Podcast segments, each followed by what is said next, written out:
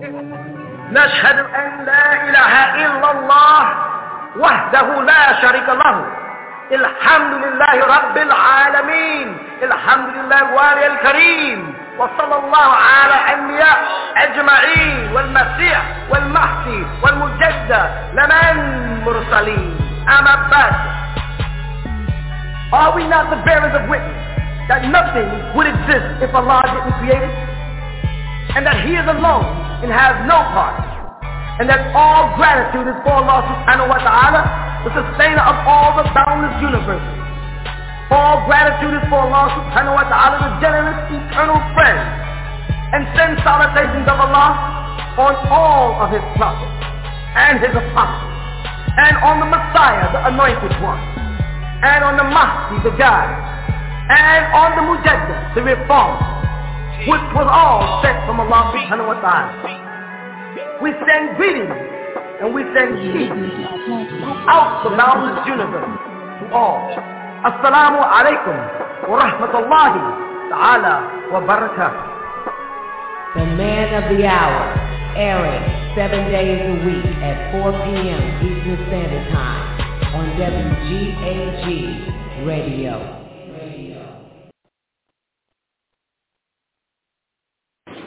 Can you refer to the same question?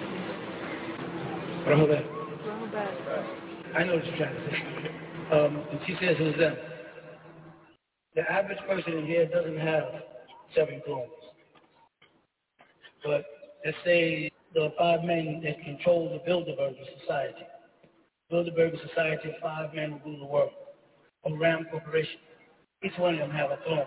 Each one of them had that clone produce copies of themselves for body parts. They have special doctors that are responsible for keeping them together. Uh, let's say um, he has face cancer. Uh, you notice, um, at one point, his whole face was swelling up and eating away. If anybody knows something about terminal cancer, they would not be able to just pull it away and patch him up like that. It doesn't work like that. Once it starts to eat the cells away, that's it. You have a very limited amount of time when it becomes apparent. Now if you look at it, all of a sudden, this whole big mass is gone. Or had this big growth on his nose of cancer. And all of a sudden, you know, he disappears for a little while, goes away, goes to the jaw, comes back to, and it's not there. He no longer has a nose problem. So they have ways now, what they're doing is they have cell tips they work with.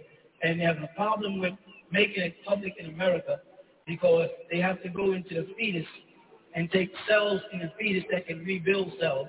What I'm saying now sounds crazy, but if you go in the computer, you can investigate cell tips, they call them. And it rebuilds cells. So if you have a, let's say, um, MS or some kind of brain damage, now they have a means by which they can take out of a baby's cells, inject them into your brain cells, it'll cling on and begin to reproduce fresh blood cells, actually regrow cells. But it's, the conflict is every time they do that, they have to eliminate a baby. They have to kill a baby. So now they're trying to take control of Africa and other countries where they don't mind eliminating babies in order to sustain their life. Ugly is a sad truth, but it's the truth. So like say the Anunnaki and beings of that caliber had clones. The ancient Egyptians had clones. The so-called pharaohs uh, had clones made themselves so that in the event that during their life they suffered from some type of terminal disease, there the alchemists could immediately replace that. There was no fear of rejection because they replaced it in, you know, six to eight weeks determines whether or not your blood is going rejected. There was no fear of that. And that's what it means when they say they, they're talking about those physicians. And in the, let's say in the time of um, Zoser, the physicians would be under Imhotep. That was his high priest. And beneath in the time of Tutankhamun, it would be Ay. The high priest would be Ay. He had a bunch of men under him, which were called the royal guard of Amun Ra. And they were high priests. They, you sometimes see them depicted in artwork with an Islam on, a single white robe, bald head, no hair. They shave all his body. Anything was bacteria attractive, they didn't have. They were pure white robes all the time. They always show them in any book you read on Egyptian, they show you these men. They call them wabs or priests in ancient Egypt. Well, these men knew the sciences. They were like scientists. They knew about embalming. They knew about cloning. They knew about alchemy, altering molecules. They just were learning. They got their knowledge from beings who came from beyond the stars here, which sounds crazy in America until when we speak of beings coming from beyond the stars, it sounds like it's crazy until you talk to a Christian in America and you say, where did Jesus come from? And they go, huh? Yeah, well, where did Jesus come from? According to the Bible, Jesus said, I am from above, you are from beneath. Jesus said, I come down from the Father. As long as you're talking UFOs and you keep it in that terminology of UFOs, it sounds crazy. But when you turn around and just say, let's get for real, where did Jesus come from? They'll say, before he came to earth, he had to have been someplace. If you say came, they'll say, well, Jesus came from heaven. The next question is, where is heaven? The definition of heaven, of course, to them is up there. Up there where? Up there somewhere. Okay, good. Again, you don't know exactly where he came, but you do know he came from up there. Then you are admitting that he came to this earth from some other place where he lived. Did he have a seat beside his father there? They'll say, well, according to the Bible, of course, Jesus sat on the right side of his father while up there. So there's seats there. Were the angels there, the heavenly hosts? Um, according to the Bible, there were heavenly hosts there. And the heavenly hosts, were they nude or did they wear robes? Or when Jesus appears in visions or when the Blessed Mother Mary appears in visions, they're always a garb in white robes, etc. So they have robes there. Yes, uh, when you read the holy books, it speaks about paradise and the fruits of paradise and the pure water of paradise and the gifts that we're going to get when we get to heaven, which are very similar to the things we already have here on earth, but they're supposed to be. But slowly but surely, we're being confronted with a reality that there's a place somewhere there where they go, a specific place. And in that place, there's seats and people talk. Because in fact, in Genesis chapter 3, God is walking in the garden talking. Well, either God was talking to himself when Adam and Eve heard them, but it says they heard God walking in the garden in the cool of the day. So he was actually moving about. So what was he doing? Talking to somebody, a group of people, because they heard him. But you wouldn't hear him if there was no concrete, he didn't have no clips on his shoes. You wouldn't hear him. They were walking around in sandals on sand. You won't hear nobody walking on sand in the cool of the day. So they must be having a conversation. Who was God talking to? other beings that are on his equal or beneath him or above him. They have to be in one of those places. They have to be either higher than him, equal to him, or beneath him. But whatever it is, there's other people there.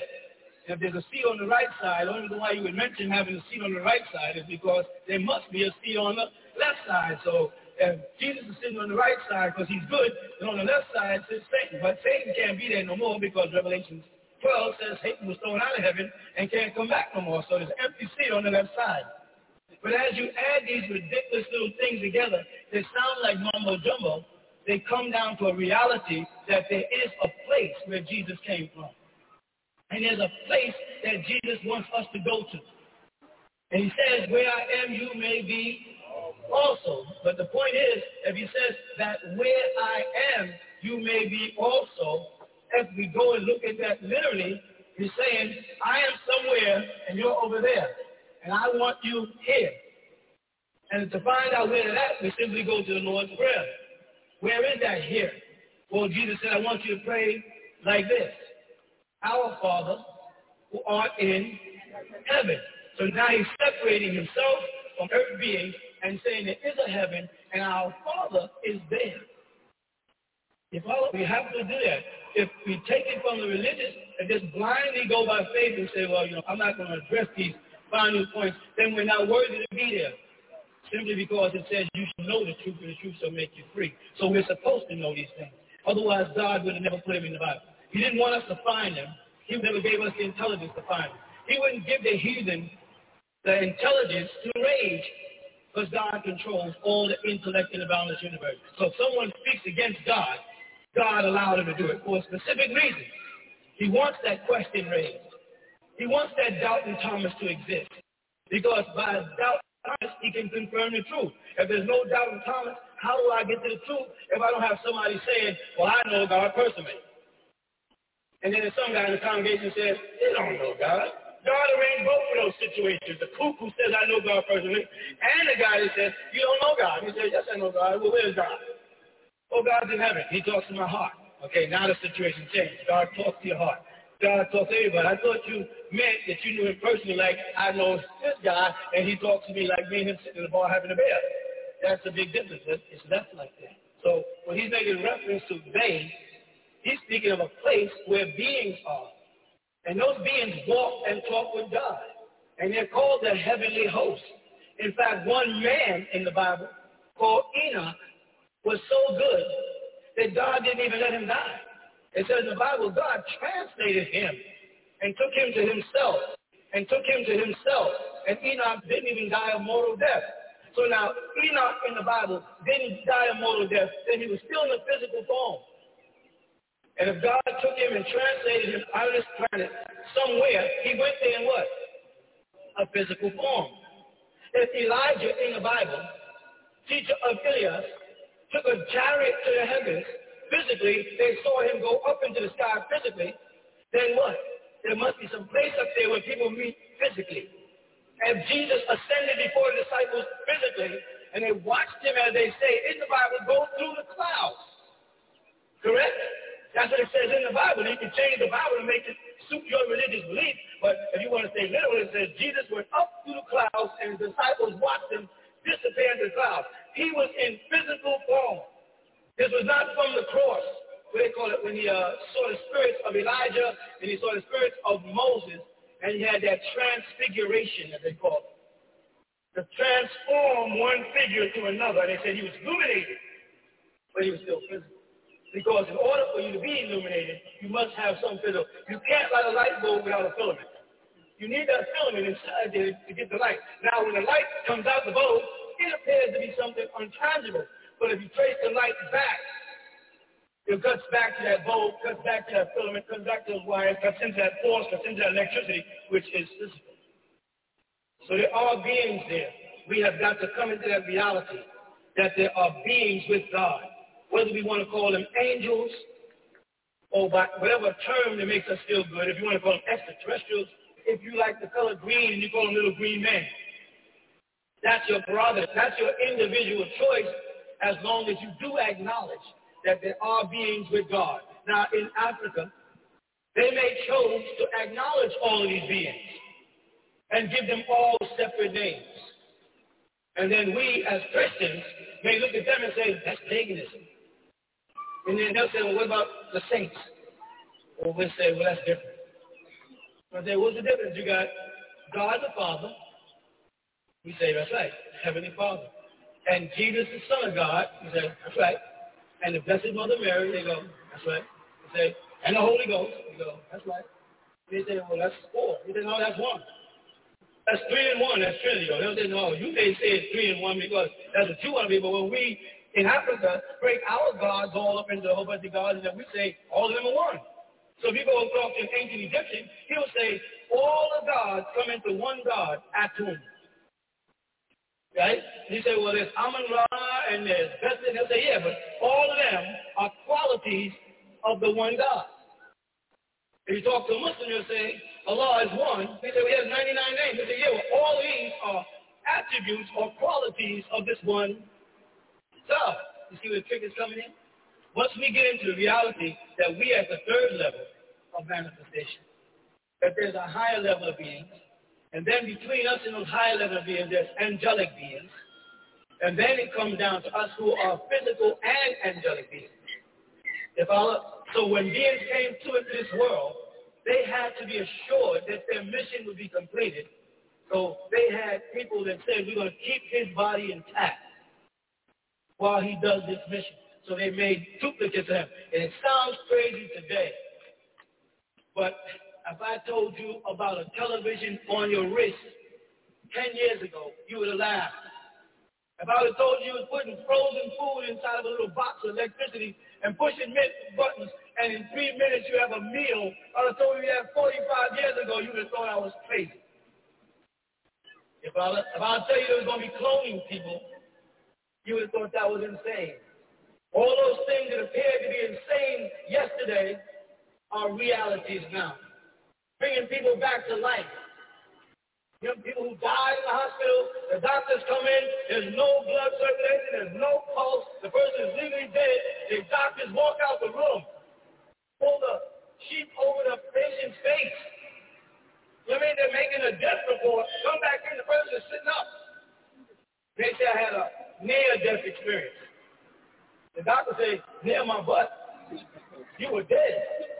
But how do they present that to the medical society where there is no rules in the book for people who die and come back.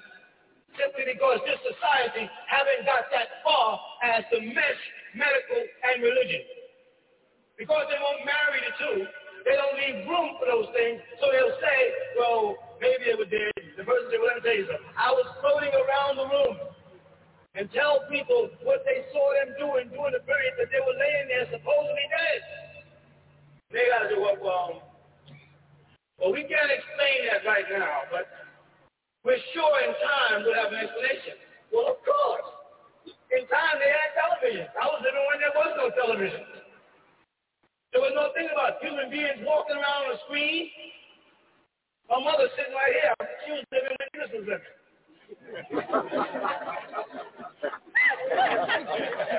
Always good to have a parent around that makes you feel young. Even if you're old. Some of us folk in here were living when things didn't exist that, you take for granted. Like the children today, the reason why the children are crazy, because they have what's referred to as an instant replay life. You know what that means? Years ago, if we wanted to watch Joe Louis and them box, we all stooped down in front of a radio and everybody listening while a man narrated. We didn't see them on television, let alone miss them and program a machine that catches the fight while I'm out somewhere else. I come back in and go pimp and watch the fight. Was that possible when you were a kid? No way. You want to know what's wrong with the children today? The children today have this concept that life can be stored and picked up later. So when you're talking to them and say, listen, you got to get your life together now, they're going to He said, you can do with your life now, you better start doing now. Mm-hmm. He said, listen, nigga, I'm talking, he's talking straight up, nigga. You better start studying like now. Talking mm-hmm. So you got to get a couple dollars to the party. Tomorrow's Monday, nigga. You got to go to school. Mm-hmm. They know that they can get videotapes or what they call it when kids can't read this thing now. Hooked on phonics. The only hook on phonics we got was our grandparents hooking us upside the damn head if we didn't study. About going out to movies on Saturday until your room was clean. These kids got everything on instant replay. And until we destroy that system, we'll never be able to change the children. So I'm saying the things that appear to be abnormal today are going to be every day. I mean, talking to dead people is going to be as simple as knowing your relative's telephone number. To the other side. You say, well, Uncle so-and-so died three, four months ago. He was a hell of a carpenter. I'm trying to build this project. I don't know what to do. And you say, well, his father said, well, my brother, oh, shit, his number is, you know, let's be good, 777-777. He gonna go and say, 777, hey, how you doing? Oh, I'm fine. How you feel? How do I feel? I'm dead, huh? How you feel? You the one with all the aches and pains. So that might be a sense of humor from the other side. They ain't funny to us. You know the truth. You with me? How do you know that that's not going to be as normal as turning on a TV? How do we know that? Because uh, a stealth plane, a hover jet, on television last week, they were showing a plane that goes up like this. Boom and takes off. Right? Before, all we know was thrust. Thrust was it like, figure out a way to throw the plane. Now it goes up in the air and goes boom. The United States is saying, tag, if we'd have had these back in the First World War, know, we could have did that, but, and system and time says, but you didn't. But don't doubt the possibility of talking to spirits on the telephone. Don't doubt anything when you live in this day and time and you see the technology that exists today. You understand? I was just driving along with a young fella, and he got this um, detective for radar. I don't have one in my car, you know. I didn't think about it. I was like, what's that thing? It's going, what's that? He says, you know, um, see the box over there? He yeah, one box says somebody else got one. So somebody got one what? One he said, yeah. And it's telling you that somebody's coming one? Yeah. Then went another direction. I said, what's that? He said, someone's activating a microwave oven. I'm like, we sitting in a vehicle driving along 127, and somebody's cooking their food in their house, and we're seeing it in the car. You mean tell me them frequencies are in the air like that? Because of microwaves? Oh yeah, this here, if it fills up, that means the police is there. The whole screen fills up. I mean, the foolishness, I can watch the books. I mean, see, and all I know, I didn't know this, you know. I'm talking, this is today. All you guys are like, you didn't know? No, I didn't know. Like, I could be, all the time I've been getting chased by these cops, I could have one of them and do everything Y'all young folks take for granted sometimes. We old folks miss stuff. Because we don't even know. Unless you come and tell your pops, yo, pop, guess what's new? Your mom, I'm sitting around from watching black and white television. You know, I don't know. You? I let alone 3D, DVD. Things they got out now with 3D man, they got movies on the internet where you don't even have to go to the cinema any longer. Don't doubt anything because that's a tactic of the devil to make you unprepared for God's power. By making you think that it must be within the power of man to be real. And that God's power surpasses man. God can make things happen and does. So there'd be no inventions or no creations or nothing if God didn't put the thought in the minds of people. No, Einstein was dumb as heck. Now, you know why I say that? Because as smart as he appeared to be, he smoked. But when he was smoking, they hadn't got to the point yet where they realized how much cancer damage he was doing to himself. But every time they show you Einstein is supposed to be such a genius, he's got a pipe in his mouth. He's, I'm saying this guy invented the atomic bomb, you know, altering molecules, and he didn't figure out that he was killing himself with cancer. They plan a plan, and God plans a plan, and God's the best plan it. Because how intelligent he appeared to be, he was stupid when it comes down to something that simple. That we, or they, sister that you was asking about, is pertaining to beings that protected. Today they got them too. But we don't have it. We don't have that privilege or that luxury. I mean, you get hit by a truck out there, you know, that's it by butts. But those rich folks up there, they got body parts. They got to force themselves to die. People just live on. You know, they got some people like Bob Hope. Bob Hope is older than Santa Claus. I hate to talk about our own late president, Carter. Carter's jumping out of planes at 80. Anybody who jumps out of plane knows your body is not equipped to jump out of no plane at 80. You can't even jump off the toilet 80. So he must have conditioning. What I was going to ask is, uh, do these bodies that they've got, are they in stasis or are they living and then they just um, pick them up off the street or something? I like to say they bring them over the street. That sounds like a movie. I like to work with that. No, once they clone these bodies, they speed up their cell growth. They put them in a suspended animation. They have what's called cryogenics. Right now, the thing wrong with cryogenics is the brain cannot be reactivated. It turns to mush once it's frozen. But they've proven that most other organs in the body can be revitalized. But the brain, once you lose that brain contact, which is that oversoul you're talking about, so they're not concerned. So if a president has brain damage like Kennedy, when they shot him, he still lived, you know, Onassis's island for a long time, but he was in a wheelchair, he was brain dead. So they really couldn't bring him back to the forefront of politics. So he just lived his life out there in Greece, and Jacqueline pretended she married Onassis, and that's how the story went. Didn't stop the crazy. Now everybody's eyes like, what the heck? I just realized what I'm saying is new to some people just by the look on your face. I know you all think Kennedy died, dog. Okay, you did. All right, what else? Anybody got a question? yes. Robert, um, is there a cure for sickle cell? Yes, there's a cure for everything, including death. And you may not believe it, because I'm hoping you young people hear me. There's a cure for everything. The thing is, how long do you want to live? Right now, you think you want to live forever, right? Right? But if you was Bob Hope's age, would you want to still live forever? Let's look at it this way. Now that they're on the borderline of communicating with the dead, and now it has been confirmed by certain scientists that there is some form of life after death. Correct? Now they have all these psychics out there that are proving beyond a shadow of doubt that they have the ability to communicate with the dead. Or that's what it appears to be. Ask yourself, what happens once you know for a fact that when you die, relatives who passed away to bring you over? Think about it. That, how many times has any and every one of us decided, I'm fed up with this life, I don't want to live no more? Don't lie. Because everybody pretend you ain't got a little understanding is crazy. Almost everybody out here at one time or another got fed up with life and said, I just, it is, I just had it. You follow? But you're too punky to commit suicide. You thought jumping in front of a train was going to hurt. So you're still here giving us a hard time. But suppose you knew beyond a shadow of doubt. Suppose you knew that once you pass, that your relatives, your greats are waiting for you, and they got a hand stretched, and they take you into a new world. Suppose they did this by communicating with you before you pass. You know what I'm saying? What would happen? For one, when an officer says, pull over. Pull over.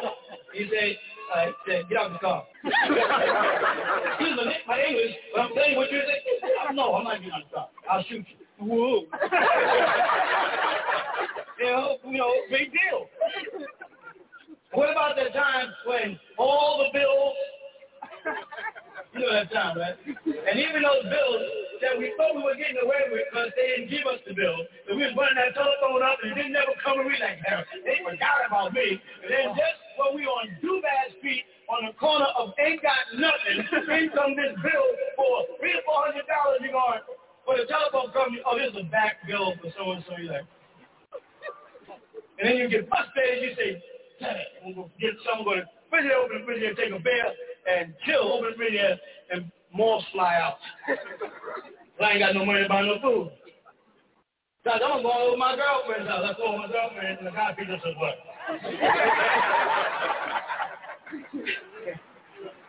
you know what I'm saying? I'll just get down, go downstairs and go for a drive just to chill downstairs. It's empty. Hell, I'm just going to get you.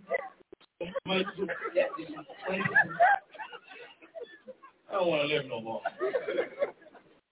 Don't say you haven't been to that road before where you don't want to live no more. But if you had a certain, a confirmation that everything is going to be all right, this world would be a different place. The way people get in arguments, there would be no such thing as road rage. There'd be road incidents. That's all. Get out the car, down. Get out there, I got you done boom. And we're near that now. We're near that state of mind right now. We're starting to accept just by the technology. You know what I'm saying? Communication. Oh, they already passed life on other planets. But what were they saying 20 years ago? If I said there was life on Mars. You're crazy. Now they found life on Mars. Life on Jupiter. Not life on one planet, but life on more than one planet in our solar system. They found tri-star constellations, systems with three suns. Go on the internet, go look it up. Things that they say is impossible have become possible. So life after death, which has always been based on faith and belief, is no longer simply faith and belief. It's now possible and bending towards probable. And to some, confirmed. You with me? How will that affect us as human beings? So, to answer the question, they have gotten to the point where they realize now we as a people are developing spiritually to the point where we know there's a life after death. That we know that there is a really a Jesus Christ. That we know there was really angelic beings whatever name you use and whatever language you speak, whatever country you're influenced by is not what's important. The reality is important. We know it's real now. And our attitude towards life is changing. Our attitude towards work is changing. Our attitude towards people are changing. You follow that? And we're in that day and time now where anything is possible. Tomorrow we can flick on the television and they tell us something we never even imagined before. You know what I'm saying? So we're at that period of time where life and death are becoming one. And the system is afraid to face the reality of in what direction our minds will start to elevate. Will we become gods? And does that change the definition of God when we become gods? You follow? When we reach to that level, of God, the perfection in God, being his children, does God then raise to a higher level? And does that start another journey? Or does that end it? Or is that the beginning and was this a path towards a beginning? All these questions become something to talk about.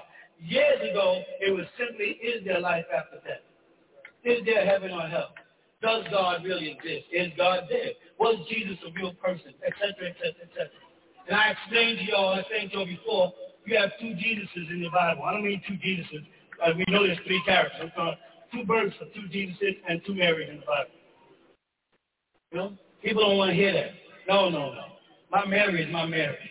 I said, well, which one?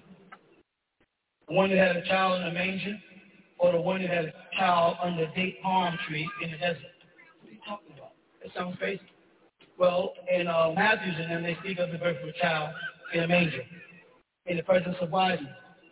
In the book of Revelation, they speak of a child born under a date palm tree in the wilderness with dragons waiting to kill it, which is true. Or, or they're both true. They'll say, well, that's, something, that's the mystery God. I don't want the mystery of God. Said, you shall know the truth, and the truth shall make thee free. I don't want the mystery. I want the facts. If you can't give me the facts, step down off the pulpit and let somebody who God inspires stand up there. Let somebody who has the answers get up there and get down, stop the preaching, and start to teach it. Stop trying to be a good person and just be a good teacher. And let people become good people themselves. But what you are, you are. What you're going to be, you're going to be. Whatever is in, growing in you, it's like the tree. Whatever that thing's going to fertilize this ground enough, something's going to grow through here. Whatever it's going to be, it's going to be. I may not see it through by the sand, but something's going to grow there. Every person here is a God in the making. And for no other reason than God said, I put my spirit inside you. God's spirit would be no more than a seed, because it wouldn't be God. I put my spirit in man, and man became what? But what's the catchword in between that? Man what? Became. He grew into. He changed into. He metamorphosized to become. I put my spirit into man, and man became a living soul. See, but we got God's time and our time mixed up. We're taking became like past tense. We're still becoming. Because we're not a living soul yet, are we? What are we? We are a living body. Are we not? Now take back some of you younger folk. Your grandparents, your grandfather. I used to put my grandfather's jacket on and I was buried in it. He wore like a 48. Grandma had hips. Half these women here like little string beans. Half of the men here, we ain't got shoulder span no more. We were about a, anywhere from a 40 to a 42. And that's man size. It's a man boy section for men size. Women buying their at a children's section. Are we metamorphosizing? Are we becoming smaller as human beings? Yes. Just check some history. Check out what size shoe your grandfather wore. 15s. Average man now is wearing a 10. Nine and a half, 11 the most. Old folks wore 15s. 12 on up. Are we changing? Yes. What are we becoming? We're becoming less physical and more mental. You talk about little midgets and little grays. We're almost there. Kids born out like these big old heads. Ain't too many little kids whose head match their shoulders. They're toting these big old tank heads. Something is changing. Kids' eyes are bright, born. When I was a child, kids wasn't born with hair. Kids wasn't born with nails. They had to wait two to three weeks before they got nails. Remember that? Now kids come out full, nails, some with teeth. Is this not a fact?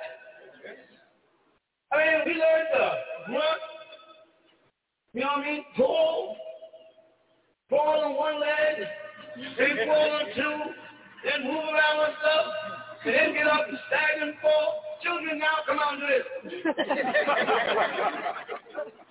They're walking. What does that mean? That means God's plan is still at work. We're behind time. Misinterpretation. People not looking at the word of God. And that's why I said in the beginning was the pay attention to the words of God, not the sentences of God. You can't even get past God's words, and here you are trying to interpret his sentences. Let's do it word by word. I get further and further in. By the time I hit the 90 days, I had lost right at 30 pounds, and my jeans were falling off of me. I lost 53 pounds. I would say that it far exceeded my expectations. I don't even weigh 210 pounds. You've lost. God breathed the breath of life. Does that? into man. And man became a living soul. And we're now still a living body. We don't become a living soul until the body is dead. That's the path we're on. That's the journey we're taking to become a living soul, a conscious soul. And that's the reward. The reward is to pass out of this physical body and yet still be conscious. There are lost souls. There are people that die, as they say, and have no spiritual connection. They're gone. Some people don't dream. Some people don't dream. Some people don't dream in color. This is real. They don't have no spiritual connection. And when they pass, that's it. This is as far as they're going. Because they'll never make it to the state of a living soul. Man became a living soul. You may say, well, became is past tense. Past tense in our time or God's time. Because it says in the Bible, what? One day to God is like a thousand years. So his idea is past tense, and our idea of past tense is a great difference. What is the journey then? What is the path we're on? Huh? To become a living soul. And what happens when we become conscious of that? We become in tune with that reality that we're becoming a living soul. And we accept that reality. Then what? Then we're God. We talked about that. It's in um, Wizard of Oz. The journey led to a little person behind a mask pretending to be God. You realize that's why they're mad at you and I? You know, that's why they're mad at Nubians, Nawabs, or whatever they call us in the camp You know why? Because they say, he says he's God. And they don't realize they're quoting something in the Bible. When a priest said to Jesus, we're going to stone you because you say you are God. And Jesus said, is it not written in the law? I said, ye are God. They still tried to stone him. They don't like us because of our consciousness, our connection with God. The reality we're starting to say, we are children of God. The Bible says God has children. And the sons of God saw the daughters of man. So, if there's sons of God on earth, and there's daughters of men on earth, who are the daughters of man? And what is their destiny? For the sons of God, destiny is to return to the bosom of God, to be with as and of God, to be one with God. That's our path. So there's some other people walking around the planet. Whose children are they? Huh? Children of the devil. That's uh, Genesis chapter 3, verse 15. It says, I put iniquity between your seed and her seed. And we're her seed. We're even Adam's seed. So the devil has us. People are walking next to you, talking with you, eating at the table with you, working with you, flying next to you on the plane, sitting next to you in the car. You don't even know this fool got marijuana. He didn't tell you that when he got in the car. He knew it, because he purchased it. He knew it was illegal when he got in the car with you. But he didn't have the time to tell you, I've got this marijuana with me and it's illegal. Because he knew doggone way you said, you just put on my car. Then police pull you over, and police let me get dollar, he better drive like this. To the police in this fool yelled out, why are you pulling over? This fool got the marijuana. You don't even know why. He said, shut up. Guys, do get out the car. They search him, and next thing you know, you're in jail. The only way he said, man, he just messing with us. Man, this is racism. Man, this is harassment. Man, this is... Nigga, that was the devil sitting next to you. Now, you're looking for the devil to be white. That would make you feel so comfortable, so convenient. To say, oh, all white people are the devil and all black people are God. Crap. If you believe that white people came from black people, then you believe the devil was black before he got white. If you teach that black people exist on the planet first, and archaeologists, paleontologists, and everybody agrees with that, right? then if the white man is bad, he came out of you, then bad came out of you. So now who be the father of the devil? Who that is? Talk real. Who it is? Came out you then, right? You want to face that reality? Can you tell the truth about yourself? Or can you only tell the truth when it's others? When the black Muslim want to stand up and say, all white people are devil, and all black people are angels. Crap. I got some uncles I know the devil. If I got uncles saying about me, I know that nigga devil. But then, then you reveal that. But it's inside. The devil's walking with you every day. I'm trying to give you a message. Y'all who are aspiring here to become one with and as and of God, be on your guard against the nearest person to you. Smiling faces tell lies. Or what? The backstabbers. Watch out for that best friend. You understand? Anybody who wants to be your best friend has a purpose. Friends are not something you pick up along the way. Friendship comes from trust. How many people had people they thought were their friends and stabbed them in the back? I should say, how many people didn't? Because I know 99% of us did. And I trusted that person. And I would do anything for that person, and they stabbed me right in my back. But you know, what they tell you about a snake. Huh? You knew he was a snake when you picked him up. See, most of the time, that friend was the friend who had the connection, or the fancy car, or knew where all the pretty girls hung out, knew how to get in the party. That friend had all the connections, and that's why you cling to that friend. That friend had the delicacies of the harlots around him, or her. That friend had money all the time. I like hanging out with him or her. They knew all the sharp places to go and the best restaurants. You hear me? And when I posted that way, I put down my God. G-O-D. I put down my God. I became off God. And that's why I got stabbed in the back. And that's why I got betrayed. And that's why I got hurt.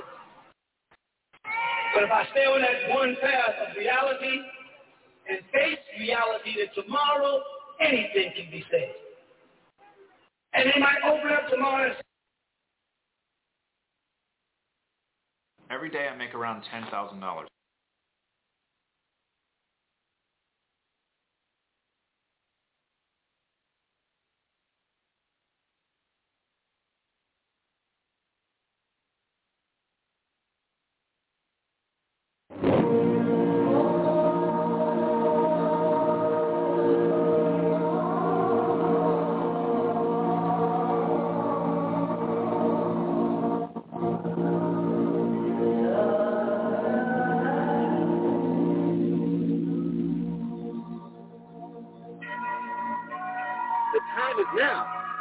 Everyone in the listening audience grab their scriptures, a pencil, and a piece of paper. Listen and learn the true meaning of the Old and New Testament of the Bible, the Psalms of David, the Lost Books, and the Holy Quran. There are no more secrets. All false things will perish. So come and learn the undisputable teaching of the only man that has the answers to the problems of a troubled world, Isa al-Hadi al-Mahdi.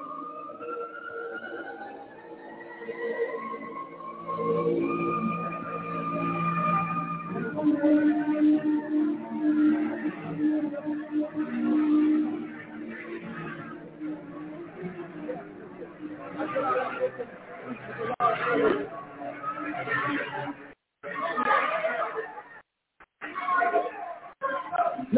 أن لا إله إلا الله وحده لا شريك له.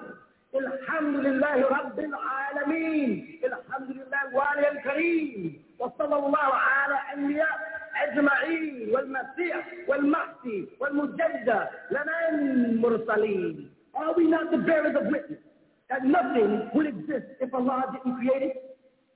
And that He is alone and has no part? And that all gratitude is for Allah subhanahu wa ta'ala, the sustainer of all the boundless universes. All gratitude is for Allah subhanahu wa ta'ala, the generous eternal friend. and send salutations of Allah on all of his prophets and his apostles. And on the Messiah, the anointed one. And on the Mahdi, the guide. And on the Mujaddid, the reformer. which was all sent from Allah subhanahu wa ta'ala. We send greetings and we send peace throughout the boundless universe to all. Assalamu alaikum wa rahmatullahi ta'ala wa barakatuh. And now, The True Light, featuring As-Sayyid Imam Isa Al-Hadi Al-Mahdi.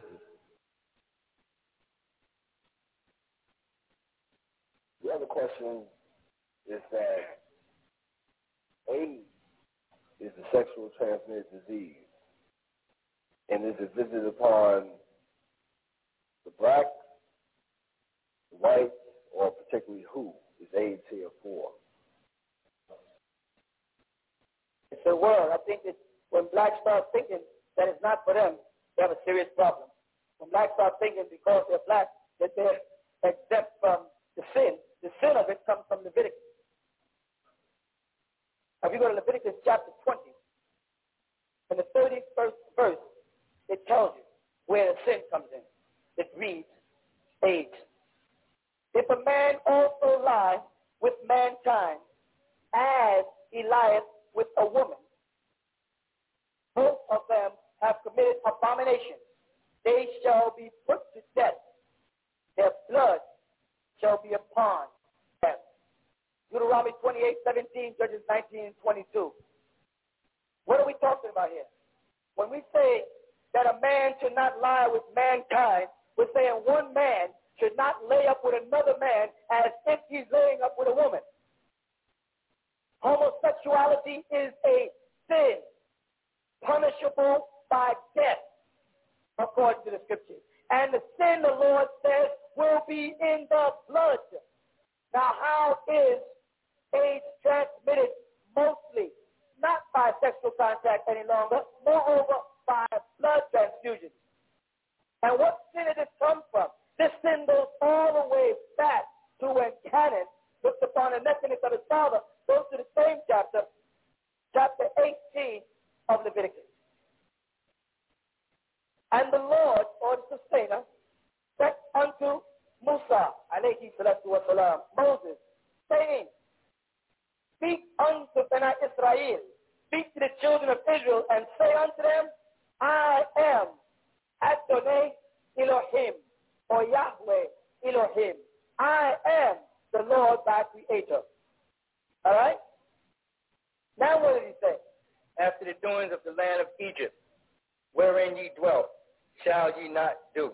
Don't do the things that you learned while you was in Egypt, Israel. Don't act like those people did not have any laws on male and female homosexual. Don't forget that Caesar and Mark Antony and them, homosexuals from Rome, homosexuals from Greece, invaded and mixed into the culture. And in fact, when you look at the average Egyptian today, when you look at these light-skinned or pale Egyptians, you're not looking at the original Aswanese. You're not looking at the original Nubians. You're looking at Greek invasion. When you look at most of the men reciting the Quran today from Bassett them, who have mixed their genes, they have mixed with Greeks. And Greeks are known homosexual society, historically. Don't pick up the things or the habits that you learned while you was in Egypt. And, go ahead, and after the doings of the land of Canaan. And don't pick up the things that you learn when you live with those Canaanites who also indulge in all forms of bestiality, having sex with animals in caves and such. Then it goes on, whether I bring you, shall ye not do. Neither shall ye walk in their ordinance. Don't keep their ways. Don't walk in their ways. Go ahead. You shall do my judgments and keep my ordinance. You shall do what I have passed off as law, Allah subhanahu wa ta'ala says, and you shall walk in my way. Sunnati. To walk therein. I am the Lord thy creator. You shall therefore keep my statutes and my judgments, which if a man do, he shall live in them. I am the Lord thy creator. Seal. He makes a statement. Then he goes on to tell you what not to do. None of you shall approach to any that is near of kin to him to what? To uncover their nakedness. Uh-huh. I am the Lord thy creator. If you go back to Genesis 9, go back to Genesis 9. Instead of going to 25, go before 25. Let's say Genesis 9, 22. And Ham, the father of Canaan, saw the nakedness of his father. Now, it's not Noah, alayhi salatu wasalam, Ham, male kin, and was it not forbidden, according to Leviticus 18, for him to look upon the nakedness of his father, to uncover him? Go and see what it says after that. Or before it, in fact, shows he uncovered it. It's still in Genesis. And he drank of the wine and was drunken, and he was uncovered within his tent. And Ham, the father of Canaan, saw the nakedness of his father, and told his two brethren without. And what did they do? And Shem and Japheth took a garment and laid it upon both their shoulders, and went backward, and, covered the nakedness of notice his father. that they came in and they covered no body. Why did they do that? Why didn't they just make fun of it, or make a joke out of it, or entertain wicked thoughts? This was a part of the law, the law of Allah subhanahu wa ta'ala. But the book of Leviticus, because it's set in position after the book of Genesis, that is not how it was revealed. You follow? But now go on and see what he says. None of ye shall approach to any that is near kin to him to uncover their nakedness. I am the Lord. Adonai. I am the creator of it all. He makes a sin for men to look at naked bodies of other men. And especially for the near kin, for one man to look at another man's body, for Ham to have came and saw his father naked, he should have backed in not looking and did what his other brothers did, covered up his nakedness. Go on and see what it says. The nakedness of thy father, the nakedness of thy mother, shalt thou not uncover. She is thy mother. Thou shalt not uncover her nakedness. You see? This is the same quote that if we continue on into it, will tell you that it is a sin. This is 18. Go right to 22. Thou shalt not lie. With mankind as with womankind. It is abomination. Neither shalt thou lie with any beast to defile thyself. In Egypt, men and men slept together. And in Canaan, they slept with animals, with beasts, bestiality. So here in Leviticus is giving you the format that they gave you in the beginning of Leviticus chapter 18, where they told them, and after the doings of the land of Egypt, which is like 22, for man not to lie with another man as if the woman. Then it says, the doings of the land of Canaan. And then watch the next one says, neither shall any woman stand before a beast to lie down there too. It is confusing. So it tells you that when the Amorites or the Jebusites, of Canaanites, was in the mountain, they laid with beasts. Like we've said, bestiality, the Bible says. And when in Egypt, the people of ancient Egypt, who got influenced by the Greeks, performing all forms of homosexuality. Then he goes on to tell you that this is a sin, and as we read on, what does it say? Defile not ye yourselves in any of these things. For in all these the nations are defiled, which I cast out before you. See that? And who are the nations that he cast out before you? The sons of Canaan, whom he took out of the land of Canaan. Right? Because he right. said in Genesis 24, he says, And Abraham was old and well stricken in age, and the Lord had blessed Abraham in all things.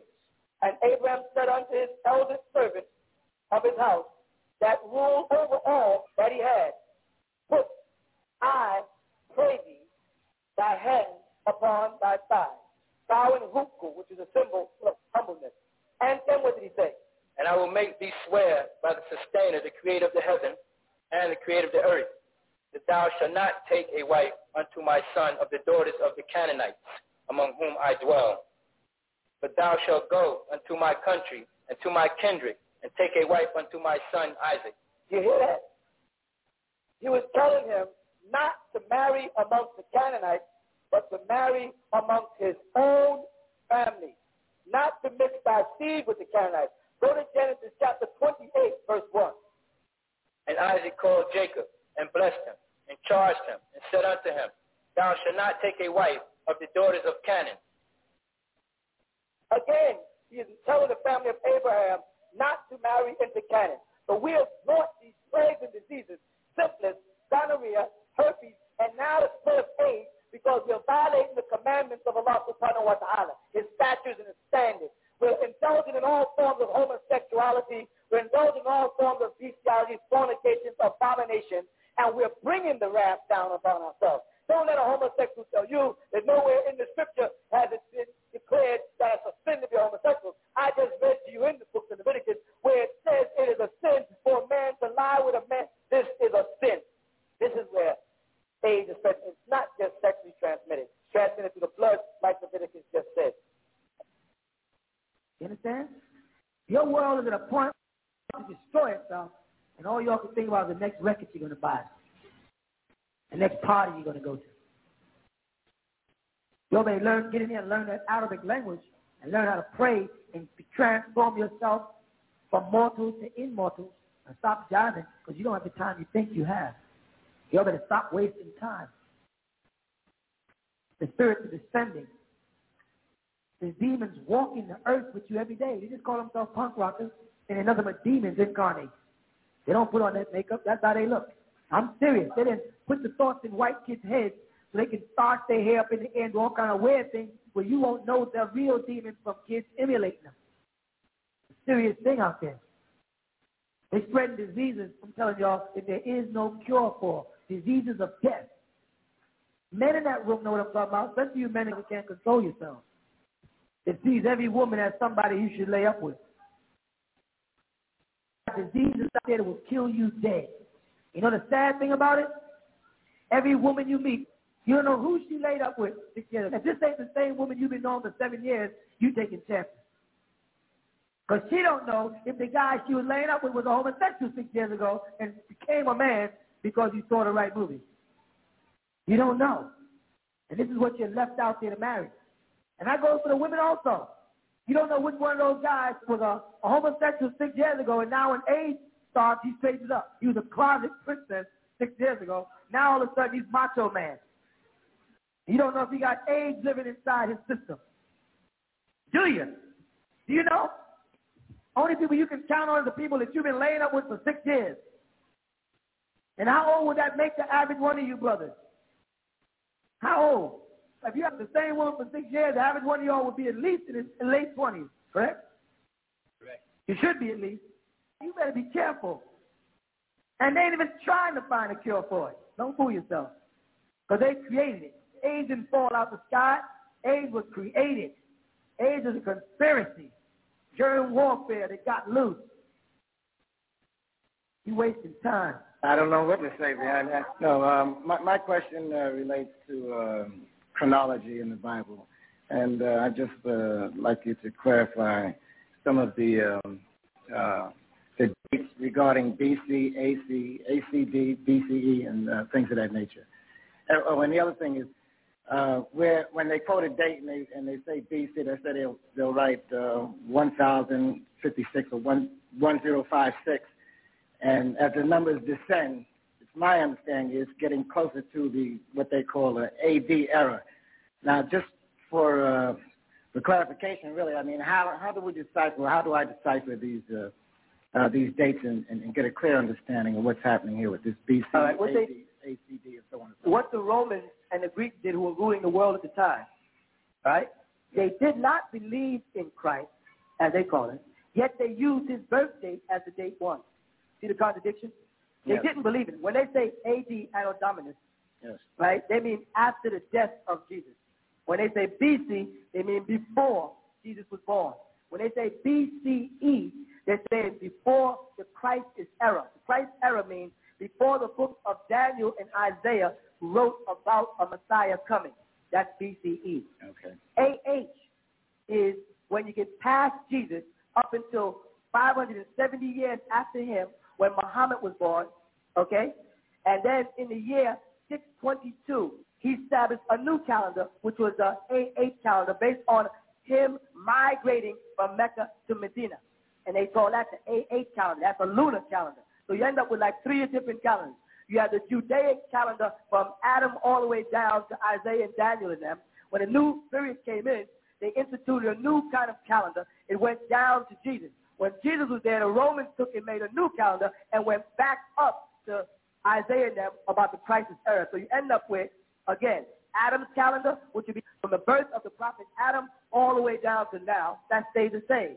Is Yes. that 1,988? So 1,988 would be 1,988 years from Jesus, who became the year one, That's which was 4,000 years from Adam. I follow you. Okay? Yes. So that puts us 5,000 Yes. I'm sorry. short. We're very close to 6,000 years. Yeah, that's all. So if we came straight down from Adam, it would be 6,000. When we base it around the Roman calendar start from Jesus, it only becomes 1,988. They did all this with hopes to confuse us. Okay. Uh, one other thing uh, re- with regarding uh, the AD.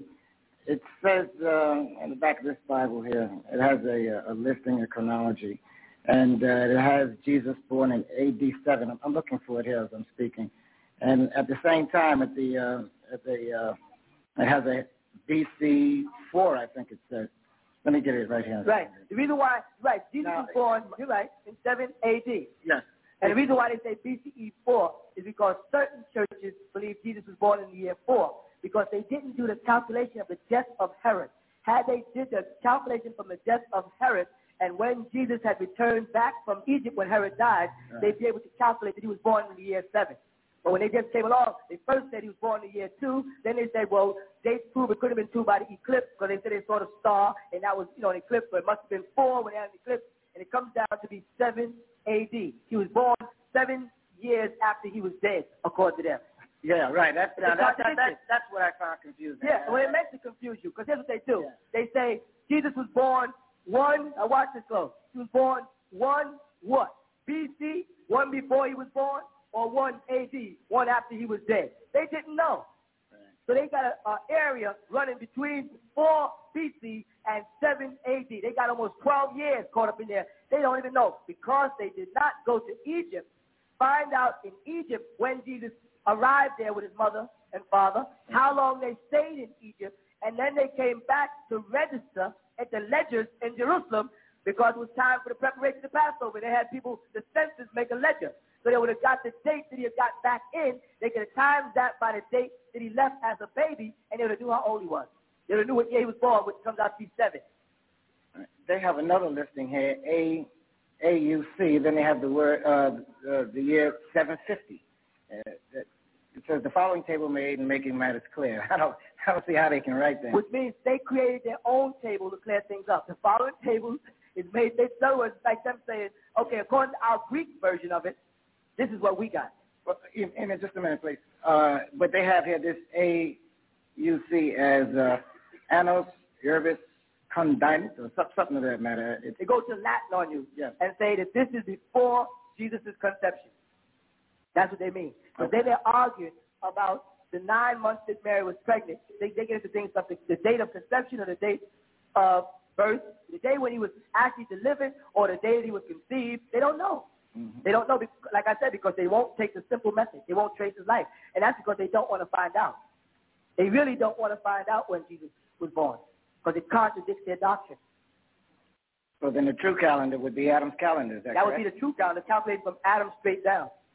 So uh, that would put us in the year 5,988. That's right. Okay, thank you. Um, is it sort of like a man's goal to become perfect as Adam was in the beginning? Or is that is that's not possible?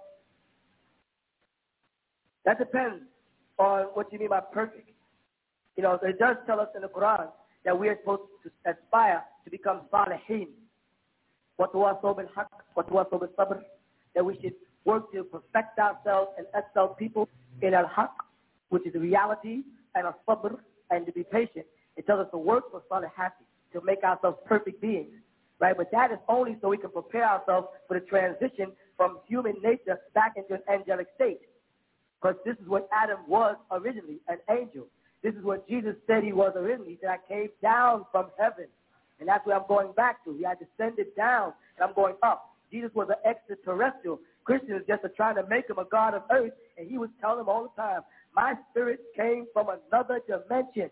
You can call it what you want. He said, those are the earthly are earthly, and those are the spiritual are spiritual. Those from up there from up there, and those from down here from down here. Down here, Allah subhanahu wa ta'ala asks us through the guidance of his prophets, mainly the seal, Muhammad, sallallahu alaihi wasallam, to try to be, to perfect the way we live. And Jesus said right before Muhammad that the first stage of that is to learn to love one another as I love myself. We as people got to learn to love each other the way we love ourselves. And then we can start to perfect the way we live. But our goal, or I should say your goal, is to become angelic beings again. By the time you reach the next realm, you should have transformed yourself from a mortal to an angel. Luke 20, 36 will tell you that. Neither can they die anymore, for they are equal unto the angels, and are the children of God, being the children of the resurrection. They're talking about at that resurrection, Jesus talking about, and remember, he said he is the resurrection, correct? And even in Islam, we're taught that Father Rasulullah Muhammad, after Rasulullah Muhammad comes, then tells the Messiah Jesus will come at the end of the world to save the world. That's what it says in Islam. It teaches that. Muslims try to hide that. And it tells you when that resurrection stage comes, man is going to have a transformation period. He'll never die again. He'll be transformed from mortality into immortality. You will become angels again. My whole doctrine is like the doctrine of the Essenes. The Essenes study the nature of the angels. I am trying to teach y'all to take yourself from this stage of human nature to the next stage, to angelic being, so you can make that transition. This is what it's called for. If you don't, those that are mortal will go down with the world. Those that are spiritual will make the transition from this state to the next. The hardest thing is to try to get y'all across the bridge of mortality over into immortality because you love the things of this world so much. And the things that I'm trying to give y'all are not of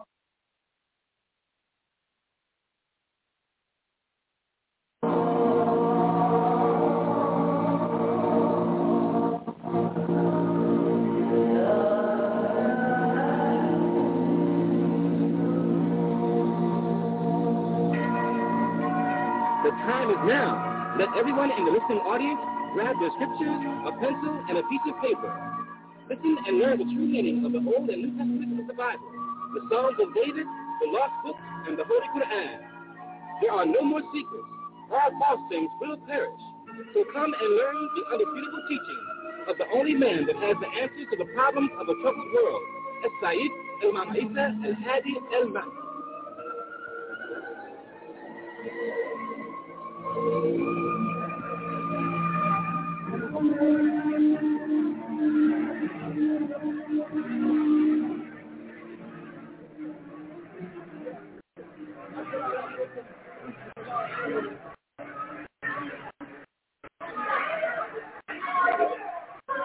نشهد أن لا إله إلا الله وحده لا شريك له. الحمد لله رب العالمين.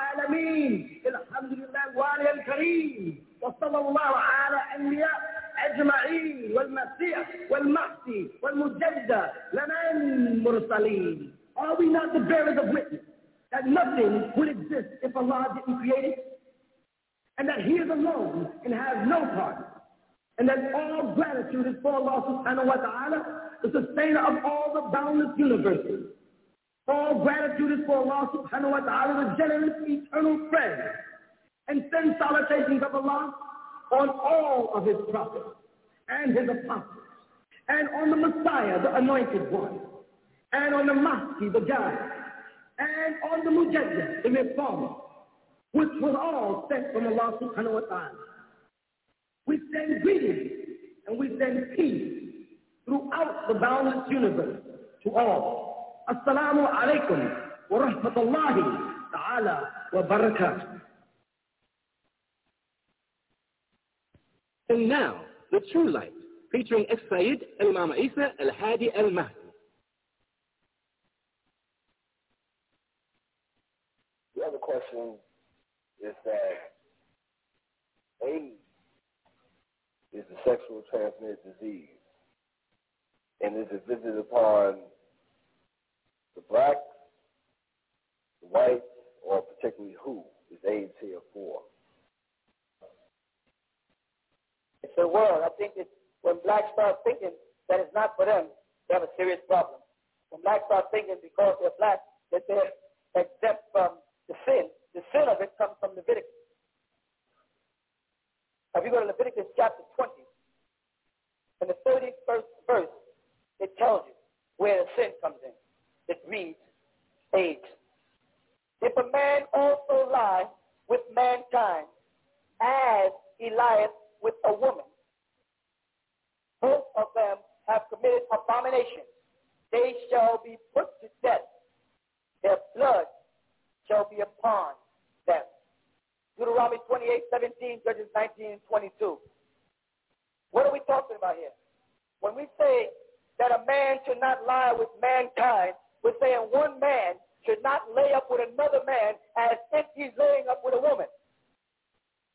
Homosexuality is a sin, punishable by death, according to the scriptures. And the sin, the Lord says, will be in the blood.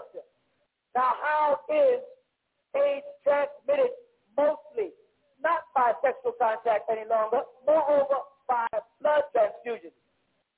And what sin did it come from? This sin goes all the way back to when Canaan looked upon the nakedness of his father. Goes to the same chapter, chapter 18 of Leviticus. And the Lord, or the sustainer, said unto Musa, alayhi salatu Moses, saying, Speak unto Bani Israel, speak to the children of Israel, and say unto them, I am Adonai Elohim, or Yahweh Elohim. I am the Lord thy creator. All right? Now what did he say? After the doings of the land of Egypt, wherein ye dwelt, shall ye not do. Don't do the things that you learned while you was in Egypt, Israel. Don't act like those people did not have any laws on male and female homosexual. Don't forget, it's Caesar and Mark Antony and them, homosexuals from Rome, homosexuals from Greece, invaded and mixed into the culture. And in fact, when you look at the average Egyptian today, when you look at these light-skinned or pale Egyptians, you're not looking at the original Eswanine. You're not looking at the original Nubians. You're looking at Greek invasion. When you look at most of the men reciting the Quran today from Sheikh them, who have mixed their genes, they have mixed with Greeks. And Greeks are known homosexual society, historically. Don't pick up the things or the habits that you learned while you was in Egypt. And, go ahead. And after the doings of the land of Canaan. And don't pick up the things that you learned when you lived with those Canaanites who also indulge in all forms of bestiality, having sex with animals in caves and such. Then it goes on. Whither I bring you, shall ye not do. Neither shall ye walk in their ordinance. Don't keep their ways. Don't walk in their ways. Go ahead. You shall do my judgments and keep my ordinance. You shall do what I pass off as law, Allah subhanahu wa ta'ala says, and you shall walk in my way. Sunnati. To walk therein. I am the Lord thy creator. You shall therefore keep my statutes and my judgments, which if a man do, he shall live in them. I am the Lord thy creator. Seal. He makes a statement. Then he goes on to tell you what not to do. None of you shall approach to any that is near of kin to him to what? To uncover their nakedness. Uh-huh. I am the Lord thy creator. If you go back to Genesis 9, go back to Genesis 9. Instead of going to 25, go before 25. Let's say Genesis 9, 22. And Ham, father of Canaan, saw the nakedness of his father. Now, it's not Lot, alayhi salatu wasalam, near of kin. And was it not forbidden, according to Leviticus 18, for him to look upon the nakedness of his father, to uncover him? Verse 2 it says after that. Or before it, in fact, shows he uncovered it. It's still in Genesis. And he drank of the wine and was drunken. And he was uncovered within his tent. And Ham, the father of Canaan, saw the nakedness of his father and told his two brethren without. And what did they do? And Shem and Japheth took a garment and laid it upon both their shoulders and went backward and covered the nakedness of Notice his father. Notice that they came in and they covered no body. Why did they do that? Why didn't they just make fun of it or make a joke out of it or entertain wicked thoughts? This was a part of the law, the law of Allah subhanahu wa ta'ala.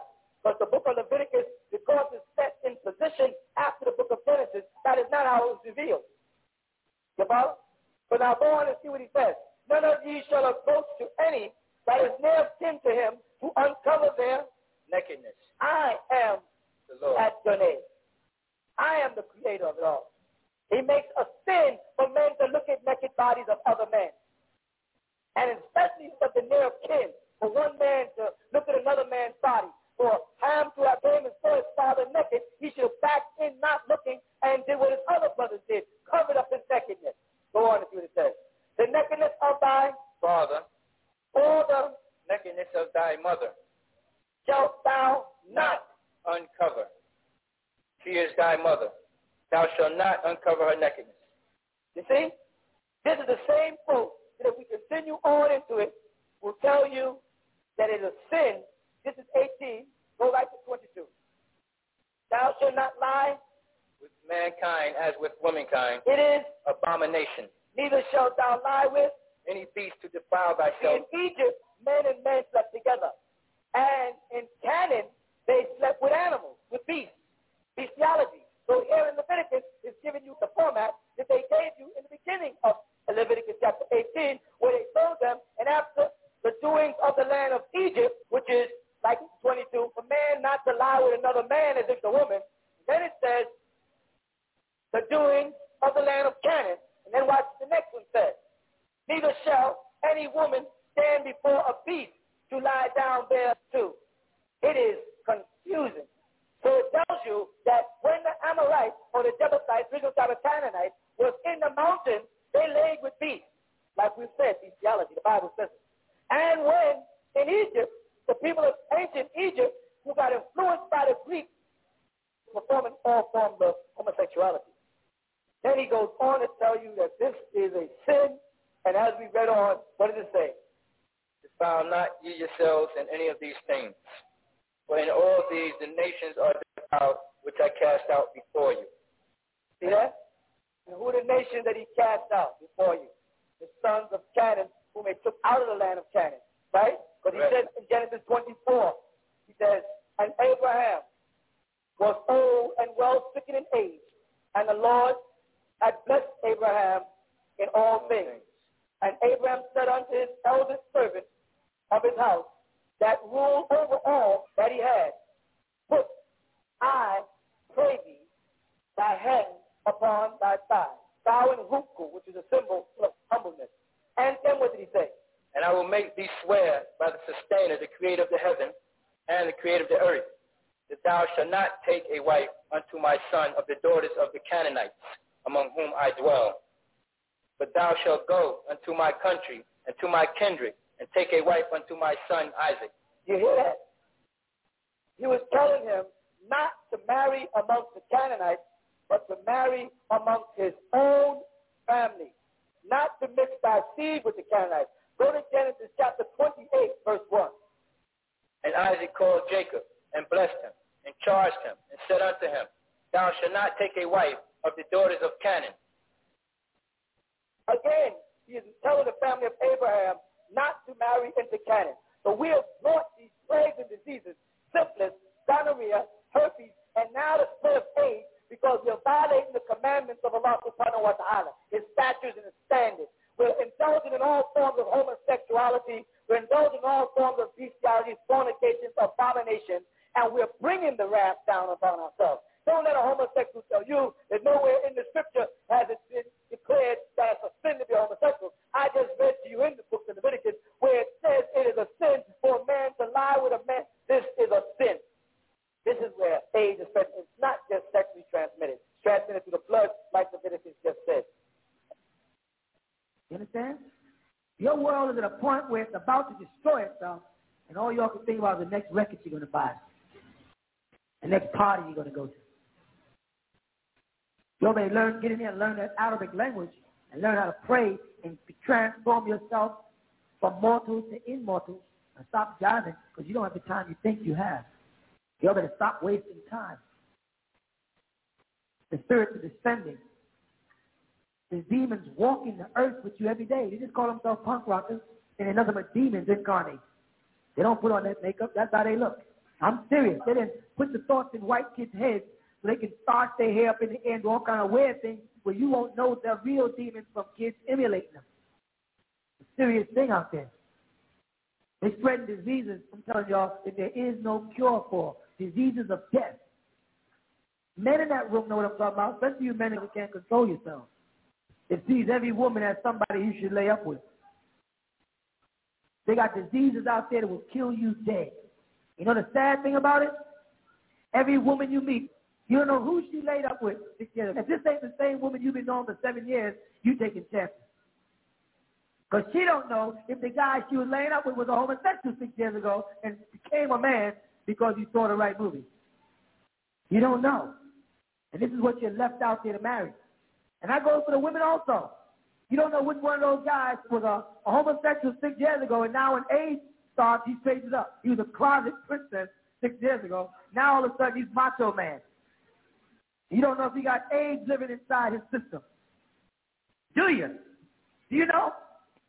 Only people you can count on are the people that you've been laying up with for six years. And how old would that make the average one of you brothers? How old? If you have the same woman for six years, the average one of y'all would be at least in his late 20s, correct? Correct. You should be at least. Anybody under that, you better be careful. And they ain't even trying to find a cure for it. Don't fool yourself. Because they created it. AIDS didn't fall out the sky. AIDS was created. AIDS is a conspiracy. Germ warfare that got loose. You wasting time. I don't know what to say behind that. No, um, my, my question uh, relates to um, chronology in the Bible. And uh, I just uh, like you to clarify some of the um, uh, the dates regarding BC, AC, ACD, BCE, and uh, things of that nature. And, oh, and the other thing is, uh, where when they quote a date and they and they say BC, they say they'll they'll write uh, 1056 or 1, 1056, and as the numbers descend, it's my understanding it's getting closer to the what they call an AD era. Now, just for uh, for clarification, really, I mean, how how do we decipher? How do I decipher these? Uh, uh, these dates and, and, and, get a clear understanding of what's happening here with this BC, All right, what AD, they, ACD, and so on and so What the Romans and the Greeks did who were ruling the world at the time, right?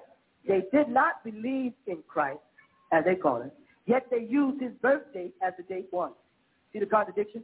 They Yes. didn't believe it. When they say AD Anno Dominus, Yes. right, they mean after the death of Jesus. When they say BC, they mean before Jesus was born. When they say BCE, they're saying before the Christ is era. The Christ era means before the book of Daniel and Isaiah wrote about a Messiah coming. That's BCE. Okay. AH is when you get past Jesus up until 570 years after him when Muhammad was born, okay? And then in the year 622, he established a new calendar, which was the AH calendar based on him migrating from Mecca to Medina. And they call that the AH calendar. That's a lunar calendar. So you end up with like three different calendars. You have the Judaic calendar from Adam all the way down to Isaiah and Daniel and them. When a new period came in, they instituted a new kind of calendar. It went down to Jesus. When Jesus was there, the Romans took and made a new calendar and went back up to Isaiah and them about the Christ's era. So you end up with, again, Adam's calendar, which would be from the birth of the prophet Adam all the way down to now. That stays the same.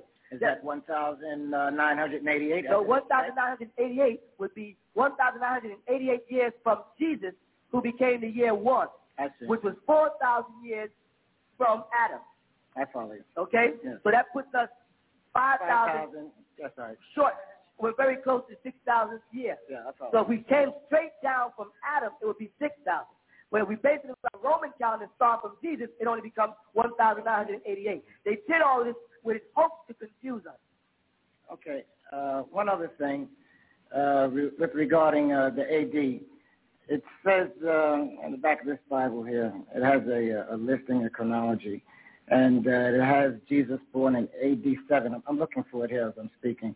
And at the same time, at the, uh, at the uh, it has a BC 4, I think it says.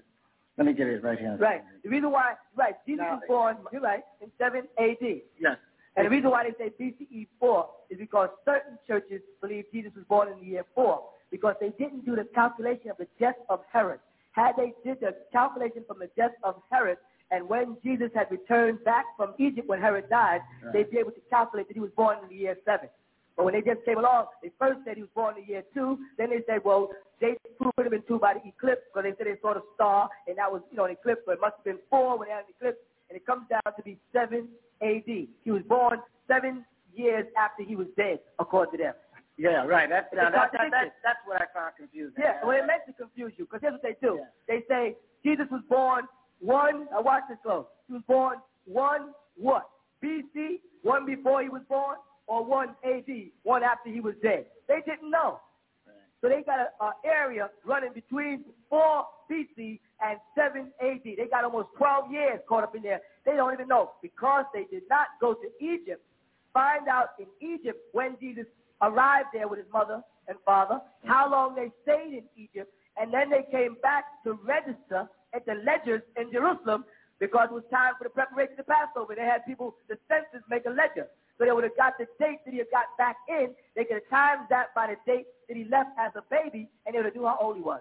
They would have knew what year he was born, which comes out to be seven.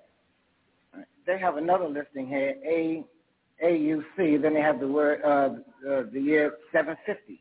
Uh, it says the following table made in making matters clear. I don't I don't see how they can write that. Which means they created their own table to clear things up. The following table is made, they, in other words, like them saying, okay, according to our Greek version of it, this is what we got.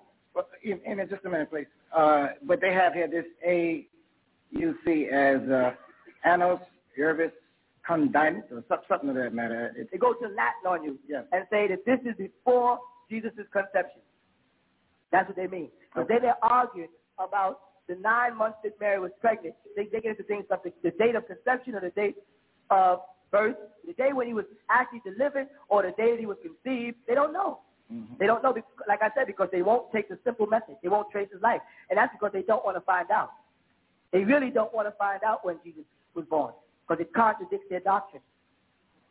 so then the true calendar would be Adam's calendar. Is that, That would be the true calendar, calculated from Adam straight down. So uh, that would put us in the year 5,988. That's right. Okay, thank you. Um, is it sort of like a man's goal to become perfect as Adam was in the beginning? Or is that is that's not possible? That depends on what you mean by perfect. You know, it does tell us in the Quran that we are supposed to aspire to become salihin. وَتَوَاصَوْا بِالْحَقِّ وَتَوَاصَوْا بِالصَّبْرِ That we should work to perfect ourselves and excel people in al-haq, which is the reality, and al-sabr, and to be patient. It tells us to work for something happy, to make ourselves perfect beings. Right? But that is only so we can prepare ourselves for the transition from human nature back into an angelic state. Because this is what Adam was originally, an angel. This is what Jesus said he was originally. He said, I came down from heaven. and that's what I'm going back to. He had descended down, and I'm going up. Jesus was an extraterrestrial. Christians just are trying to make him a God of earth, and he was telling them all the time, my spirit came from another dimension. You can call it what you want. He said, those are the earthly are earthly, and those are the spiritual are spiritual. Those from up there from up there, and those from down here from down here. Down here, Allah subhanahu wa ta'ala asks us through the guidance of his prophets, mainly the seal, Muhammad sallallahu alayhi wa sallam, to try to be, to perfect the way we live. And Jesus said right before Muhammad that the first stage of that is to learn to love one another as I love myself. We as people got to learn to love each other the way we love ourselves. And then we can start to perfect the way we live. But our goal, or I should say your goal, is to become angelic beings again. By the time you reach the next realm, you should have transformed yourself from a mortal to an angel. Luke 20, 36 will tell you that.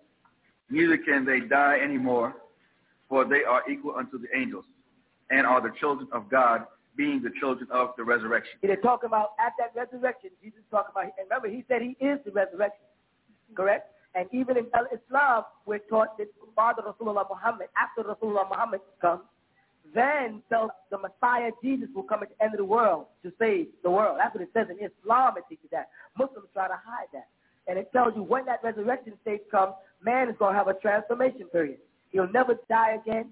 He'll be transformed from mortality into immortality. You will become angels again. My whole doctrine is like the doctrine of the Essenes. The Essenes study the nature of the angels. I am trying to teach y'all to take yourself from this stage of human nature to the next stage, the angelic being, so you can make that transition. This is what it's called for. If you don't, those that are mortal will go down with the world. Those that are spiritual will make the transition from this state to the next. The hardest thing is to try to get y'all across the bridge of mortality over into immortality because you love the things of this world so much. And the things that I'm trying to give y'all are not of this world. They're from the Father. The Father is in me, and I am in the Father. And I am now trying to put that Father that's in me inside you so that you'll be in the Father. And that we all will be one in the Father. And then you will enter back into the domain of heaven. Without that, you are earthborn, and you will be cast into a lake of fire and sulfur with the devil because you love him and you love his image and you bow to the things that he offers you as opposed to the things that our Heavenly Father is trying to give us. And the thing that our Heavenly Father is trying to give us is salvation through love. And we cannot be individuals and love. Love is an outflowing force, and it has to interlock between beings. Everybody in that room has got to learn to love each other as much as they love themselves. You got to be able to look in your brother's eyes when you talk to them so that you have a sincere expression. You got to learn to feel people from inside out. You got to learn to care again. And that will be the first stages of suppressing your mortality. It is your mortality, your mortal being, your physical being that renders you such a carnivorous, self-centered, egotistical creature. But it's the Almighty who put his breath in us. In the beginning, when Allah subhanahu wa ta'ala said that he blew into man of his spirit, or he said the word became flesh and he put the spirit into man, that was angelic energy that is dormant in you. All I've come to do is to turn that light back on and let that light become the life in man so that when I see you, I see the prophets. And when I see the prophets in you, I see the angels. And when I see the angels and the prophets in you, I see the heavenly Father manifested in you. And that will only be out of your love because it's out of his love for us. It's out of his love for the world that he keeps sending men into the world to try to teach you. It's only because he loves you that he sends his sons down to earth that they could suffer and some even die for you so that you could be saved. That's called love. You have got to learn to, that's what it tells you. When har. Bismillahir Rahmanir Rahim. إنا أعطيناك الكوثر فصل لربك وانحر إنا شانئك هو الأبتر in the Aqidat al-Kawthar. Surely, Aqidah, we have given you al-Kawthar. Your cup is running over, abundant. Fasalli went hard. So worship is lirabbika for the sustainer of the boundless universe. went hard and sacrifice.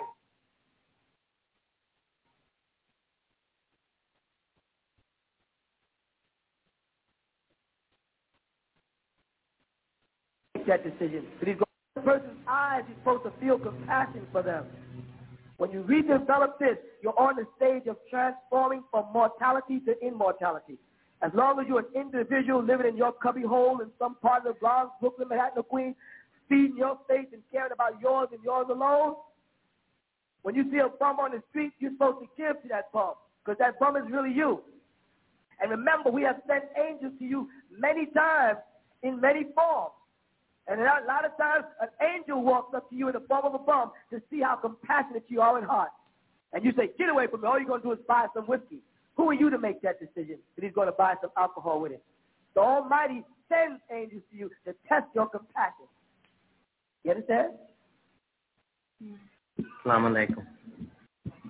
Um, Mamisa, what was the fifth veil that Michael the Archangel was under? They're speaking about the plague that would come at the end of the world.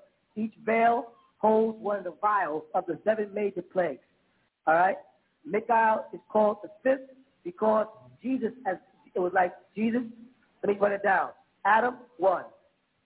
Right? Noah, two. Abraham, three. Ishmael or Isaac, doesn't make a difference, four. Moses, five. Jesus, six. Muhammad, seven. Each one of those are the seven major prophets. Each one of them represents one of the seven major seals of the book of Revelation because each one of them brought a revelation to the world. The reason why they liken Michael to five is because in the book of Daniel, Michael is a warring angel that defends all Israel. That? Can you repeat that once again? You have seven major prophets from Adam to Muhammad. Uh-huh. And you know their names. Yes. Moses is the fifth. Yes. In the book of Daniel, whenever they speak about the angel Michael, he's always associated with the children of Israel as a defending, warring angel, the head of the archangel. You understand. That's the fifth veil. Then after that, Jesus came. Michael did not come with Jesus. Gabriel did. And then after Jesus came, Michael was sent to signify the teachings through John, the father of Jesus. So everybody would think that Michael was Jesus when he came, but he wasn't. He said, Jesus said, I'm sending my angel to you. He's sending Michael to represent. Because that's, they were expecting Jesus to be a warring angel to smash Rome and put Israel on top. And he didn't do that. Okay? Okay. Assalamu alaikum. Shukran. Well, I have a question. In terms of um, a person's soul, how do you strengthen your soul? The thing about the soul and being strengthened is a very strange kind of question, believe me. It's a good one, though. Because in the Bible, in Genesis, we got to acknowledge that the soul we have came from the Heavenly Father. We really can't strengthen the Heavenly Father. We can increase the amount of His presence in our body mm-hmm. by decreasing the amount of things that we worship and desire. Because He said, I blew into man of my spirit, and man became a living soul. You see what happened? Mm-hmm. So He took a physical body and blew His spirit in it, and He developed His emotional body, which we interpret as soul. Then what we did, once we became a being that had body and soul, we started taking in impressions from a wicked being that stimulated our desire center and made us desire more things of this world than the world to come. And that's why Jesus kept saying, my things are not of this world. Start looking for the next world. But the way to strengthen the present is not by strengthening it, it's by increasing it, by increasing the divine in you, the good that you do. And every time one of us gets close together, there's twice the presence of the Most High. Mm-hmm. And that's how. Mm-hmm. We are strength. And the more of us that get together, the more powerful we are. Like I said, we tore down the walls of Jericho just out of our unity. To see which men are developing the discipline necessary to regain the right to be in the presence of the Most High. Mm-hmm. So when they say it's a spiritual growth, the spiritual growth is coming from the discipline being able to have access to food but don't eat it. Mm-hmm. To have access to your, a loving wife and don't have sex. Mm-hmm. To be thirsty and don't drink water. You know why? Because these are the gifts of the Father. All the other stuff they add in was the devil when they say, and Muslims don't smoke in Ramadan. Mm-hmm. Muslims don't smoke at all. You mean they don't smoke in Ramadan. Then they have another stupid one the Sunnis say, and don't use foul language in Ramadan. Muslims ain't never supposed to use foul language. How they going to use that? So the devil always gets in there. You see what I'm saying? Mm-hmm. So Ramadan is, it is a focal point on the physical part of man for man to show that he loves and will obey the Creator up and above his own desires. That is the point of Ramadan. Yeah. Um, my other question is, in terms of the, the spiritual discipline, how do you go about it? Where do you start? We've had time. I, I remember um, another question that I asked about a year ago in terms of my aura. Um, I've never seen it as strong as I saw it at that one point, and I still haven't learned how to control it. Okay. In a hospital, I use these things that you have to see them. In a hospital, if I walked up to you and you were bleeding, mm-hmm. now you're bleeding, and I walk up to you in a suit and a tie, a black suit, white shirt and tie, and I say, uh, give me a needle and thread. I want to sew this lady up here. What would you say? You say, wait a minute, are you a doctor? Mm-hmm. I, I say, yeah, I'm a doctor. Now, but if a white guy, and, I, and this ain't white or black, this is just any person, if he walks up to you in a white suit with a doctor's symbol on it and said, give me a needle and thread, I want to sew this lady up, you wouldn't question. Step one there is the mask that the actor wears should be coming face. In order for you to get the full spiritual benefits, you must get the physical thing organized. And I say that mm-hmm. because a lot of people like to say the Almighty only cares what's in your heart. Mm-hmm. And I say, oh yes, but if he didn't care about what's on your outward appearance and what you take in, he wouldn't have put them in books. He would have put it in your head. Mm-hmm. He put the revelations and the scriptures in physical things, and he named it two things. He called it kitab, which means to write, and he called it ikra or Quran, which means to read. Which one must we do 1st We must write You have to write before you what we're going to read. So therefore, there's certain things that we need to write. For instance, in your right hand, you're holding a pen. Mm-hmm. And you need something to write upon. Mm-hmm. These two things come from the physical world. Mm-hmm. Once we get what you're thinking from the spiritual world transformed onto paper, then you're utilizing the spiritual. But where did you start from? You started from the physical. You understand? Yes. That's how he expects us to be. He expects me and you to get ourselves together physically, to prepare ourselves. That's why he told Moses, take off them shoes. This is holy ground. You see what I'm saying? In other words, to get the full benefit of what you're supposed to do, you're going to have to obey the law. You mm-hmm. can't evade the law. And in the law, there's a dress code, a living code. Jesus said that. Not one jot nor one tittle shall be removed from the law. Mm-hmm. But we don't want the law. We want to go straight to the spiritual aspect without the law. He told me we can't do it that way. We've got to do it the way it's been prescribed. No alteration. So the problem you're having with getting further and further spiritually is you got all the tools except total submission. Total submission to the will of Allah. You want to somewhat submit or work your way into it, and he doesn't bargain. He doesn't have to bargain with us. He put it in a book because he wanted you to get the physical part first, then read it and understand what he's trying to tell us to do. And if you got this desire for the spiritual, that means that there's a spirit knocking on the door trying to get you into it. That's your interest in it. But you got to meet him more than halfway. Because he met me and you more than halfway. Aren't you healthy? Mm-hmm. And that's a gift nowadays with all the people that are not healthy. So he cared a heck of a lot about you as an individual. Just with all working limbs, all work, your eyes, ears, and everything is working. He gave you already 75%. He's asking for 25. And we can't wrestle with him with it. We've got to submit. You know what I'm saying? But a lot of us believe that we could do a lot more from the outside than the in. I got things I want to finish in the world first. I got my family I got to take care of first. I got to finish my education first. Who are we talking to when we say this? You're not talking to me. You're not talking to the book. We're talking to the Heavenly Father. We're saying to him, Heavenly Father, I understand what you said I should do in the scriptures, but I got things that I got to finish doing on earth first. And then I'll be ready to totally submit. Then can I come to heaven?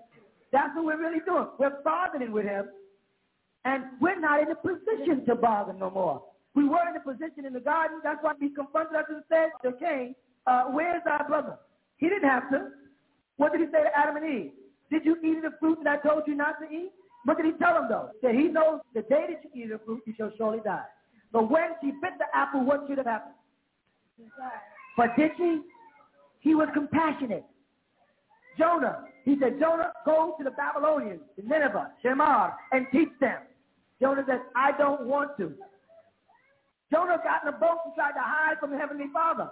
The people on the boat said, Jonah, I hope you can swim because we're throwing you out of here, Junior. Throw him in the water and a whale spit him out where he did not want to go. Is that compassion?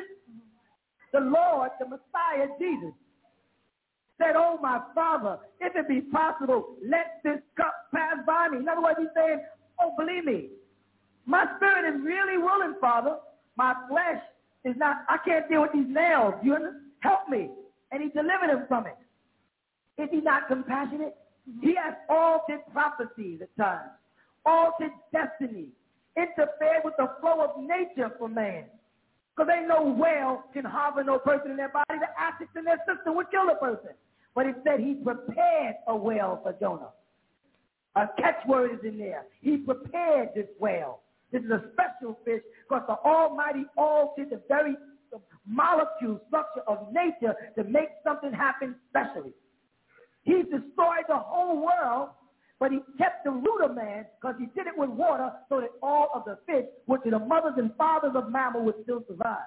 With all that he does, there is compassion in what he does for us. And then we try to bargain with him. I'm going to become Muslim soon. I'm going to take my child. And he's got a few more questions I want to ask. Because he ain't asking me no questions. Because all I'm doing is quoting the scriptures. He's just saying, Lord, I, I'm with you. So far, things look good. That guy, uh, that guy, that new, that new one, that Imam Isa, he's doing good. I like the way he does it.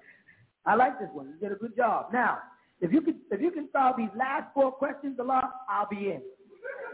This is what y'all are thinking, but you don't realize you're thinking like that. You don't realize it. You're saying, you know, I got my mother's sick. You understand? I got to take care. Like he don't understand your mother's sick. You know, like people say my mother, you know, she needs help. Like he don't understand your mother needs help, and they don't realize when they think when we're when I shouldn't say they when we're thinking like that we're blaspheming because we're underestimating the power of the Most High just by saying, "But I love my wife. I can't leave her." Like he don't know that. I want my wife to convert to Islam. And I think that if I stay out in the street with her two more weeks, or maybe four, I might be able to convert her. Like he don't know that. So in one respect, we're saying Almighty, all-knowing Father who knows everything that's in our hearts, He knows the secrets of our aspirations, right? It's you I obey, but I got one more thing to do. I know you'll understand when I do it, and that's make sure I get my college degree. And that's what we do. Now here's the men's biggest con for you sisters sitting in there. I don't want to come in the mosque with nothing. I want to make sure when I come, I got something. Because I want to offer something. Because I don't want to come in and take away. Brother, stop lying. You're using it as an excuse to stay in the street. And you know you're using it as an excuse to stay in the street. Because there's nothing you can bring we don't really have. The only thing, I say, the only thing you can bring that we don't have is those Dunkin' Donuts. That means you. Everything else we already have.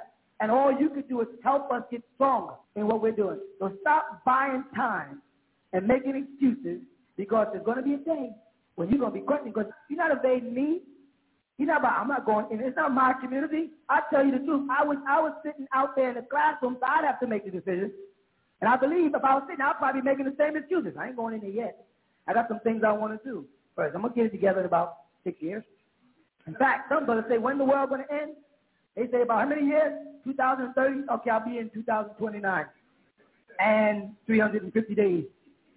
You can't play that game because it ain't real. And I'm telling you, that bargaining with Allah, you're going to be sorry on the judgment day. Because you made a bar, you're making a pact with him like the devil did. The devil said, you fight me, watch me to the day of judgment, making an excuse for judgment day. And Allah said, you got it. So every time you say that, you know who you sound like? When you say, I'm going to come in, just watch me, Allah, I got to get it together, you sound just like Iblis when he said in the garden. He told Allah subhanahu wa ta'ala, watch me until the day of judgment. Because I'm going to prove to you that man is not worthy of your presence. And we're, we're making it look that way because we're going along with the devil. We know we like the things the devil produces. Tell the truth, don't we? Mm-hmm. All of us call ourselves righteous Muslims. If they take that color television out your house, you sit on the floor and cry like a baby. You took my, took my video. You took my tape recorder. If you can't turn the BLS, you'd have a, a nervous breakdown. I mean, not everybody. This don't apply to everybody, but this does apply to somebody. We got some things that the devil has offered us. It has the best of our souls. He has us. And the only way we're going to break it is to break it. We got to take that chance. You got to make that move. If you don't want to come here, go somewhere else. But do something. Y'all organize a community. But just don't be scattered out like you are. Too easy to pick you off. And stop bargaining with Allah subhanahu wa ta'ala. You really don't have the time. Nor do we have the credentials to make a deal with the Heavenly Father. I'm going to get it together. I'm going as soon as I finish this. I'll be in there as soon as I get. We don't have those kind of credentials no more. He was so compassionate and loving. You know what I, I say? I've been saying this for years. The white man fed y'all pork, correct? And he fed you the worst part of pork, the gut, the ears, the tail, the foot, not feet, the foot, the intestines, the bowels. You even brush your teeth with the big fur. You know what I'm saying? and you wash your body with his hoof, because they use make some soap out of pig hoof. While we were doing this ourselves, the white man made a joke out of black people and watermelons. Made us look like it was a joke for black people to eat watermelons, only to find out that watermelons purify the stomach, keep the system flushed. And if the Heavenly Father didn't turn us into the Richard Pryor that the white person laughed at when they saw us eating watermelon, we probably would have died the filth that he was feeding us in slavery, we would have never made it this far.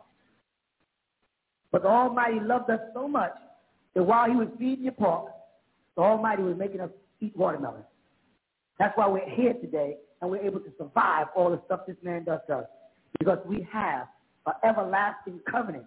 Because Allah says about Ishmael, the name Ishmael means, I will hear. Ishmael comes from Sama'at.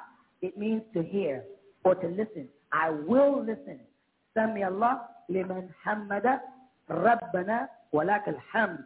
Sami Allah means Allah does listen to those who praise or are grateful to him. And for our sustainer is the praise. We say that in our prayer. And we are Ismail. He does hear us. Stop bargaining with him. Um, the last question that I have is just in terms of the end times and what you had said before that um, Jesus said he'd never leave us comfortless. How far does that go? It goes as far as us obeying his law. When we step out of his law, we are comfortless. People say that means all of us. No, no, no. It only means people that are in the law. You understand? Because he gave us a perimeter to work with. You know, and it says stay within that perimeter and you ain't got nothing to worry about. And we think we can step out the perimeter and still get his blessing. And it's just not true. Here's a guy, you know the thing people in the hospital, ex-drug addicts or winos, they live in the hospital, they're the old guy. I just got hit by this train. I know I drink and I know I smoke and I know I curse and I know I've been killing people and I know I've been selling drugs and I know I've been stealing everything and I've raped four or five people and I've beat up a couple of cats and, you know, I kicked this cat down the street, but oh God, please forgive me. And they act like they should be forgiven. And then, when they don't get what they want, they're mad at God. If they get what they want, if he says, okay, what did Jesus say when he healed somebody? Now go and sin no more. They come out the hospital, go right back into their sin. They bargain. Please, God, what do we do? We run to him when we need him. And we as human beings, put myself with you, I want you to feel this. We as human beings get mad when someone calls us and you say, my sister don't never call me unless she wants something. How many friends you got that they contact you when they need? And you say, I ain't even seen that nigga. Now he wants something. Now, he, now he's calling me. Uh, is that not true? You know, they call you three or four days before Christmas to ensure a gift. They call you on the phone and say, uh, how you doing? How's the kids? My birthday's Tuesday. And you get mad at that, but you don't expect the Heavenly Father to be mad at you because you do the same thing.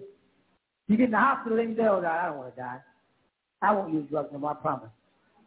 And you only call him when you need him. What about now while y'all are healthy? When you don't have no major problems? When you're not laying on a hospital bed? Why aren't you praising him now? No, you wait until you are in some type of stress. Then you call the Holy Spirit. Well, you should be calling the Holy Spirit every day to be a beacon, a guiding light to you. Go ahead.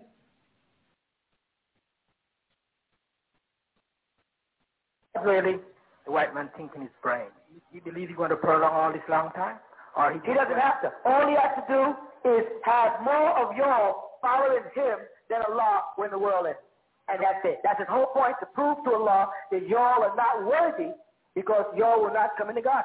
You don't believe you're going to get destroyed? Oh, no. He knows the world is going to end, but he thinks that as long as he has more souls in his ledger than we have in our ledger, that he'll win. And based on what, the Quran says, Bismillah ar-Rahman ar-Rahim wal-Asr inna l-insana la fi khusr إلا الذين آمنوا وعملوا الصالحات وتواصوا بالحق وتواصوا بالصبر. By that quote in the Quran, it says, well, after, by the time when man's spirit is separated from his body, إِنَّ الْإِنسَانَ لَفِي خُسْرٍ Surely all human beings are losing. Based on the time of the end of the world, man is in a state of loss. إِلَّا الَّذِينَ آمَنُوا Except for those who amala, who work, وَعَمِلُوا الصَّالِحَاتِ To try to perfect themselves, Scripture says. وَتَوَاصَوْا بِالْحَقِّ And they spend their time trying to bring people to the reality and the facts of it. وَتَوَاصَوْا بِالصَّبْرِ And they have patience and endurance in doing it. People come in, can't stay because things don't go their way or they're stalling, they don't want to perfect themselves. And the Quran told us, Bismillah ar-Rahman ar-Rahim, وَالْعَصْرِ إِنَّ الْإِنسَانَ لَفِي خُسْرٍ إِلَّا الَّذِينَ عَمَلُوا وَعَمِلُوا الصَّالِحَاتِ وَتَوَاصَوْا بِالْحَقِّ وَتَوَاصَوْا بِالصَّبْرِ صدق الله العظيم it told us about that. Told us that man is going to be, when it comes time for judgment day, man is going to be running last. He's going to be losing the race because he's caught up in the things of dunya, the things of this world, and he doesn't even look forward to a spiritual life. He's caught up in taking care of himself in the physical world, and he's not even thinking about the God of the spiritual world. Um, my question is, if if our purpose is to get back to the state where the Creator wants us, why are some brothers and sisters with the um not being able to see the truth? Don't want to see it, don't want to hear it. Because the brother did a real good job. So the devil is the one who put the the um. Yeah, the devil the devil has done a good job of, of making them want to be what he is, and he's afraid. Because every one of his societies always looks rich, has always failed. Rome, Greece, Mesopotamia, uh, uh, and this society here is beginning to fall apart. Interior is falling apart now. Look watch the news. So our people are afraid as men to stand up on our own and build our own nation. We're just afraid to. We've been, been living under the white man so long that we feel comfortable under his arm. We're afraid to stand up on our own and go for it. And we can do it. It's just the white man that put the, the veil on, on the on the eyes so they won't see or hear. No, Allah, Allah, Allah, him. Allah will seal anybody's heart who speaks disbelief. If you want to find a reason not to be a Muslim, Allah will help you not be a Muslim. I see. If you want to look for a reason, say, I'm going to find fault in Imam he'll help you find fault. I'm going to find fault in the community, he'll help you find fault. If you say, I want to find righteousness in a person, he'll help you find righteousness. You look at a person and say, I'm going to find good in that person, he'll help you find good. You look at a person, I'm going to find wrong, he'll help you find wrong. You, you can do it. Shukran.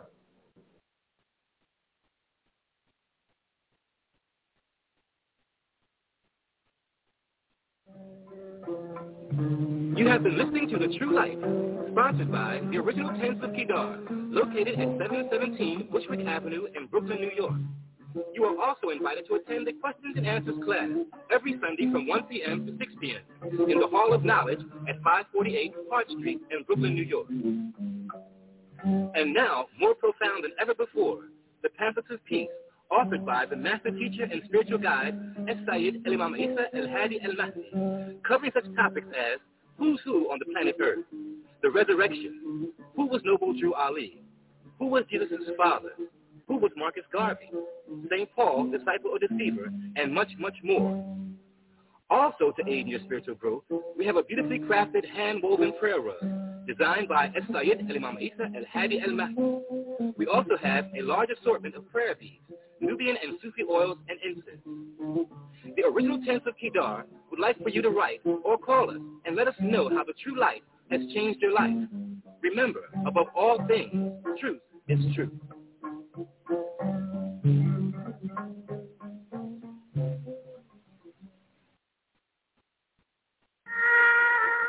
ربنا أكمل لنا نورنا وأكثرنا إنك على كل شيء قدير. This is from the 66th surah of the Holy Quran, the 8th verse. And we also say to complete for us our life. And forgive us, for surely you have the power over all things.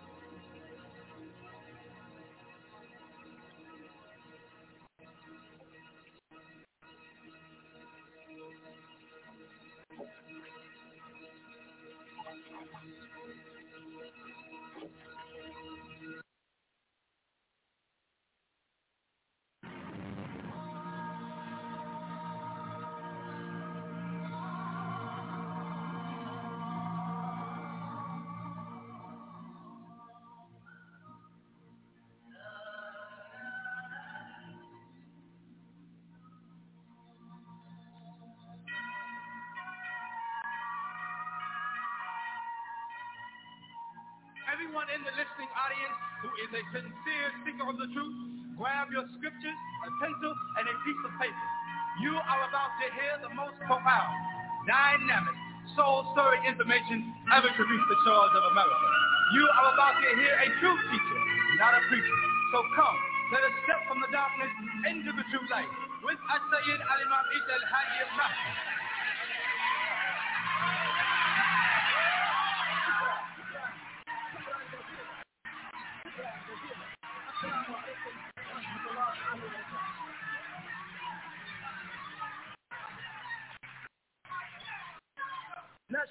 أن لا إله إلا الله وحده لا شريك له.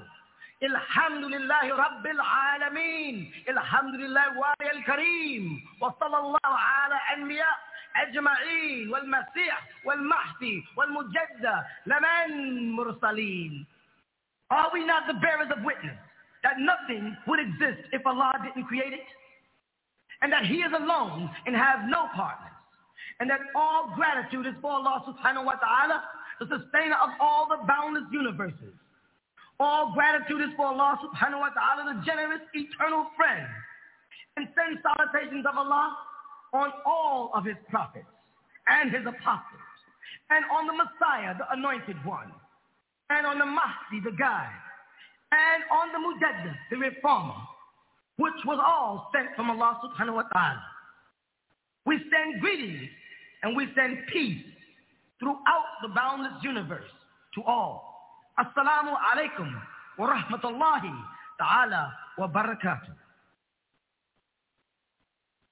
And now, The True Light, featuring As-Sayyid Al-Imam Isa Al-Hadi Al-Mahdi. Um, I just want to specify a difference. I agree that there are a lot of people or Christians that come in their name and they don't keep. I was Catholic myself, and I never knew anything about Passover. But there are Christians who come in his name and they observe the Sabbath, they observe the Passover, days of unleavened bread, Feast of Tabernacles, and so on. In fact, they observe all of the laws except for we no longer feel like we have to do any of the burnt offerings because Christ came and that was the end of that law as far as what we're concerned. As far as burnt offerings go, where do you say that, you know, it, it is to continue? Jesus didn't make offerings because Jesus wasn't a Levite.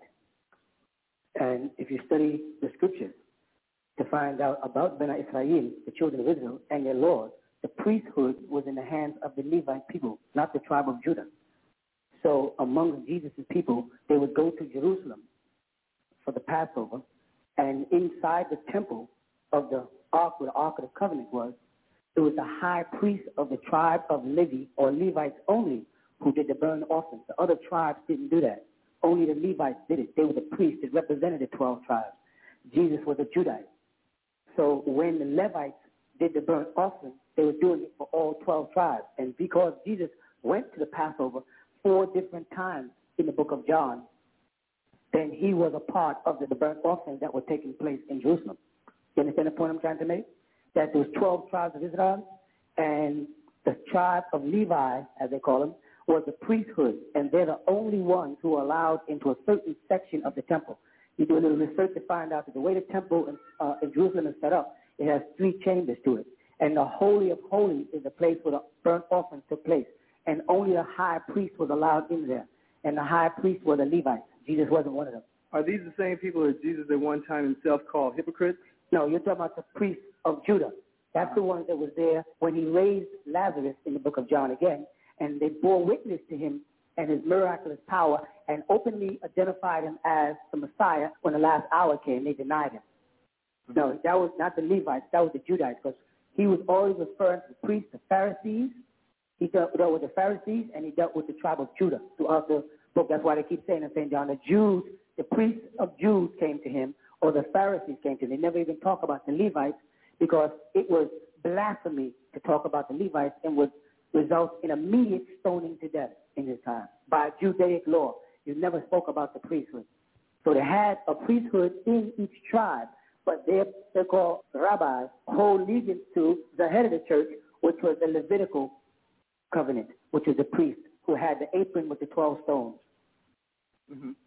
So Jesus did up until the day of his passing on to the greater life, did observe the burnt offering as an Israelite. I agree with that. But, and that's a disagreement to what you said earlier. Before you said he didn't. Okay, up until the time, okay, then I stand corrected.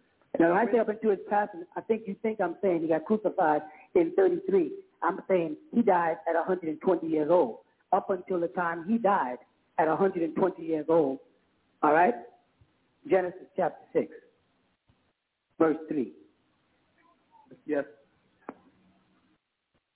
And the Lord said, My spirit, and ruh as a singular, shall not always strive with man, shall not always dwell with man. Right? Right. For that he, which is a single individual, not a group, also is flesh.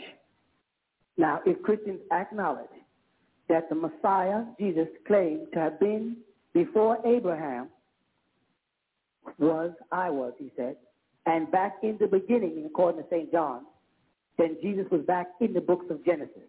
Correct? That's correct. And if they speak throughout John, where Jesus used a prophecy, where they find me in the books of Moses, they say you find me mentioned in the law of Moses in the book of John, right? That's right. But then the Christian preachers who are trying to be smart and out trick the world, they never quote the five books of Moses on Jesus. They quote Daniel and Isaiah and Jeremiah, which are the books of the prophets, and they're not the five books of Moses. When you ask them to give you reference to Jesus in one of the five books of Moses, they can't do it. Tell me somewhere where Jesus is mentioned in either Genesis, Exodus, Leviticus, Deuteronomy, or Numbers, the five books. What they do is they use reference to Moses' book, and Moses didn't have anything to do with the books of Isaiah or Jeremiah or you know or Joel or Joel or the other books that they use to make reference to Jesus. The only book. Um, go ahead. I, excuse me, um, I'm not prepared. I don't have my notes with me. The only way that I learned this was from my minister, and he has made reference all the way from Genesis throughout Revelations with the prophecies concerning Jesus Christ, and that's how I learned. I beg to differ with you. I guarantee you that if you went back to your minister and asked him to show you in Genesis Jesus, correct? He can't show you Genesis and Jesus according to Christian doctrine. He can use the books of the prophets, and we have we have from this week to next week when you could return with your minister or with the references. He will not do it. I have the collection of the Seventh Day Adventists, the Jehovah Witness, the Pentecostals. I have the whole library of all of their commentaries. I, I keep them around me as I'm writing books to make reference to them. And- I beg pardon? in which I disagree with the doctrines of all those you just named. How about which well, which doctrine do you believe in? I believe in just the doctrine of uh, Christianity, not uh, not a specific label. Because Uh-huh. when you get into labels, that's when you get into different uh, uh, uh, practices. Or Well, anything. isn't Christianity a label? No, we call ourselves Christians uh, because we're saying we're being like Christ, and that comes from during Well, the time. okay, I'm, I'm just, then wouldn't a Baptist be saying he's a Christian and a Baptist because Jesus sent them out to baptize and thus they are like Christ too? And wouldn't a Pentecostal be saying he is like Christ insofar as the day of Pentecost, which is 50 days after the so-called crucifixion, came and the Spirit alighted on them according to the books of Acts, and thus they were like Christ too? I mean, wouldn't therefore any denomination of Christianity that uses any title that is found in one of those books be able to say that they're Christ-like? Because I assume that if we look at you, then we should see the image of Christ in your practices if we say we're Christ-like, right? Exactly. Okay, let me ask you a question. Did Christ or did Christ not have a beard? Yes, he did. Why don't you then? Well, I don't grow beards. You you can't grow a beard. I, uh, because, like I said, I think. Can you that- grow a beard? Um, I don't know. I've tried once before. Can you wear a robe? Yes, I can wear a robe. Did. Christ wear a robe? Yes, that's the form of the clothes in which they wore during that time. And in Moses' time, which is 2,000 years before Jesus. But they didn't have pants. They did have pants. They, They called them suwad. Yes, they did. Okay. They wore them under their robes. That's that's where I get the thing about after the crucifixion or the time of the crucifixion. Well, well, see, we don't even have to talk about the crucifixion. Let's talk about Jesus when he received his anointment in the Jordan by John the Baptist, right? Where many people say that's when the Holy Spirit alighted upon him to reside there forever, correct? Uh-huh. Now, right after that, we could say that he had reached his point of completion. He was in his totality as a human being as well as a spiritual being. Before he went to the cross, or Calvary as Christians would have it, and became totally divine according to their doctrine. At this time, we're looking at a son of man and a son of God. He's a son of man insofar as he was conceived through the woman who was a mortal Mary. A son of God insofar as the Spirit came down out of heaven to light upon him. So we have both his attributes there. Do you follow him as a son of man, or do you follow him as a son of God, or do you follow him as both? We follow him, I would say, as both. Then you should not only do what he did spiritually, you should do what he did in practice also as a son of man. Okay, so then we go by what the teachings of uh, the apostles or his disciples at that time, uh, uh, who said that you know he told them to do this. Right, I agree. Yeah. Okay, so uh, within the doctrine, they, there's nowhere that specifies us to uh, continue in some of the old laws. Uh, Yes, it which- does. Because It does. I mean, other than the fact he said because it'll abide with you forever in St. John chapter 1. Uh-huh. He says it will abide with you forever. So that means to me and you both, forever means forever. Yes, forever means Yeah, so forever. if some man comes along, me and you as, as let's say people have to be very careful of men. As some man comes along and alters Jesus' teachings to suit his present environment or his economic level or whatever he pursues, shouldn't we use the doctrine of Jesus, the scripture, as our criteria? Yes, And if Jesus said in Revelation 4, 4, that the elders around the throne, they were in heaven when he saw them, was clothed in white, and himself, when they described him in description, he had on a white robe down to his ankles. Uh-huh. And if we are going to be like him and can't get to the Father unless we pass through him and set our pattern and lifestyle after him and claim to be Christ-like, then shouldn't our first stages be to emulate his way of life? Without Paul's opinion or Matthew's or Mark's or Luke's opinion, but let's first get what the Master Jesus himself said, and then let's get the stories from those who said things about him. So the things that we can find in the scripture that are clear, not decisive, but clear about things that he did, should we establish those things first so we're nearer to him, and then start going into what the men around him saw him do or, or said he said? But we should start off with the things that is very clear about him. Right. And we covered a couple of them. I mean, Jesus fell on his face and he prayed. He prostrated his body to the ground and prayed, correct? That's correct. Do they do that in your church? No, is that to say that when I get on my knees, do I pray in vain? No, it's to say that if you want to be like Jesus, do what Jesus did. If you don't, then you're not like Jesus. Whether it's vain or not, that's between you and your creator. I'm saying if we imitate Jesus, then we imitate Jesus. But if we want to keep the creases in our pants and imitate Jesus, then we're not imitating Jesus. Jesus fell on his face and he prayed. But so therefore, if we follow him, we also should fall on our face and pray because that worked for him. But didn't everyone during that time, if it was a king or whatever, they always fell on their face, whether it was a king I agree or with you. anyone? I agree with you. But So it must have been a custom of theirs. No, it was a law because it's in the book of Daniel also, and Jesus made reference to the book of Daniel as y'all read earlier. So this must be a law given to them from whom? Who sent the law? Moses also fell on his face and prayed. Who sent the law to these people? Our heavenly Father, right? Yes. Who was Jesus' father also, correct? Correct. And he told Jesus to fall on his face and pray. And Moses fell on his face and prayed. And Abraham fell on his face and prayed. And Daniel fell on his face and prayed. So why do we feel that we have the right to modernize it? On all of those men, the distance between Abraham to Jesus was greater than the distance between Jesus and you and I. Jesus was only 2,000 years ago. He was over 5,000 some odd years between him and Abraham, and he managed to still do what Abraham did, still dress the way Abraham dressed without modernization or alteration or innovation by maybe the devil who might be trying to get you and I to live in his image, like the book of Revelation says, to dress like him and to think like him. We're emulating the Roman culture when Jesus said, render unto Caesar what is Caesar's and unto the Lord what is the Lord. He made it very clear he had no intention of following the customs of the Romans, but rather he was going to keep the ancient practices of his father Abraham. And he said, if you really followed Abraham, then you would follow me. Remember he said that? Yes. So that was over 5,000 years ago, and Jesus did not alter Millah Ibrahim. One dot nor one tittle. So we must follow what Jesus did if we expect to be saved by Jesus. If not, say we like things Jesus said, we like things Jesus did, but we don't feel we should follow them all today because this is industrial world and the devil has a grip on our better judgment. Well then, uh, okay, if you can explain to me uh, why we should continue in burnt offerings as well as the other laws. I have no argument with the laws and continuing the laws, but I'm speaking of burnt offerings because those were a part of the laws. Now, do you follow the burnt offerings? I mean, do you still do that? And why don't you do it every day? Now, this is going to sound funny to you. It's Okay. really going to sound funny. It's going to sound like I'm making a joke, but, But I'm I'm not. not. And I'm not not towards you, not at you at all, by all means. Do you realize why black people have barbecue? No, I don't know that. Oh, you didn't? I mean, I well, I'll tell it. you this.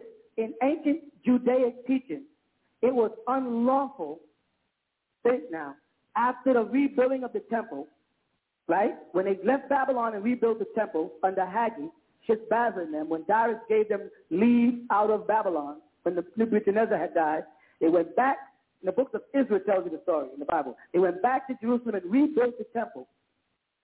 From then on, anytime a man performed a burnt sacrifice, according to Judaic teachings as well as the teachings of Muhammad, who was the comforter and follower Jesus, when we sacrifice any animal that we intend to eat, according to the law of Leviticus, we must do it in the name of the Heavenly Father. Otherwise, it is not kosher, or as we call it, halal, lawful. Kosher and halal means the same thing, clean and lawful. You follow? So any creature that we sacrifice, and anytime you eat a piece of chicken or a piece of steak or any other animal, it has been killed in the name of the Heavenly Father or it wasn't. So to go another direction now? By all means, yes. Okay, I, I want to respond to something that I, I heard on a, one of your tapes and I read in a couple of your books. Uh, I've just read these things lately last week. Um, you say that mathematically and scientifically impossible for certain things to happen, such as this star that the wise men saw, the three wise men. Uh, you spoke on something about that. Yes. And I saw, I, I really got confused and I had a problem with that because uh, with God being the father of science and math, I mean, what could possibly be impossible for him? Uh, seeing Right, how right. he had such events as uh, in Isaiah and Right. all the way in Joshua, uh, Mhm. events of the sun stopping, which, would- which would have caused a Those are not incidents. Those are predictions of things that would happen. The sun stopping and stars falling, the sky becoming black. I'm sorry, I disagree with that. You said Okay, go ahead. prophecies? Yes, both those was, so was speaking to Jeremiah was a prophet, receiving prophecies of events that would take place in his time or after him. Well, can can I just read a verse? By all uh, means, yes. Out of Isaiah 38, 7. We'll we'll see where God, he says, And this shall be a sign unto thee from the Lord, that the Lord will do this thing that he has spoken, which he showed Hezekiah a sign that the sun would go back 10 degrees. And we know from science that the sun actually went back. What would happen? I mean, we'd have earthquakes and everything, but here he's saying, unless I, I'm misinterpreting the degrees on the sundial, for it to go backwards. Um, can you explain that for me? I believe Sure. verse 7. Yes, I'm, I'm right with you. And the thing about it is, what you said was perfect. You agree with exactly what I said. And this will what? Number seven. This what? This Okay, shall, shall be. be. This is a prediction. This will happen. Not this has happened. This shall be a sign. Signs in the scriptures are miracles. This shall be a miracle unto thee. The Lord, right? From the Lord. That the Lord will do these things that he hath spoken. But it was within that year, of course, right? Go on, read it. Behold, I will bring again the shadow of the, of, go ahead. Uh, the shadow of the degrees, Mm-hmm. which has gone down in the sundial of, how you pronounce it, Azza? Yeah, Azha. Okay, Mhm. Azha. Um, 10 degrees backwards. 10 degrees He backwards. said he will do this. That's right. Not he has done it. We, right now, two, I think it was three days ago, we just did that. We just turned our clock back one hour. We have altered time because of the motion of the planet, not the motion of the sun.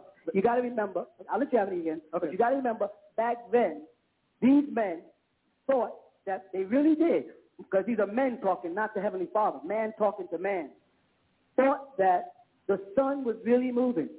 They didn't find out that the sun was not moving until about the 17th century, and they found out the planet was moving. Men back then, in biblical times, wrote things because they thought the sun was actually rising and setting, which we know doesn't move. It's a planet that's moving. Go ahead. So, in saying that, then, um, I'm really saying, me and you have to be careful when we take the words of men who made predictions without inspiration from the Heavenly Father, but use His name. But this is a mortal prediction. This is not a prediction from the Father. In those days, go back to 38.1. In those days was what? Was Hezekiah sick unto death, and Isaiah the prophet, which meant the man with the power to predict, the prophet, right? the came- son of Amos came unto him and said Right. unto him, Thus saith the Lord. That's right.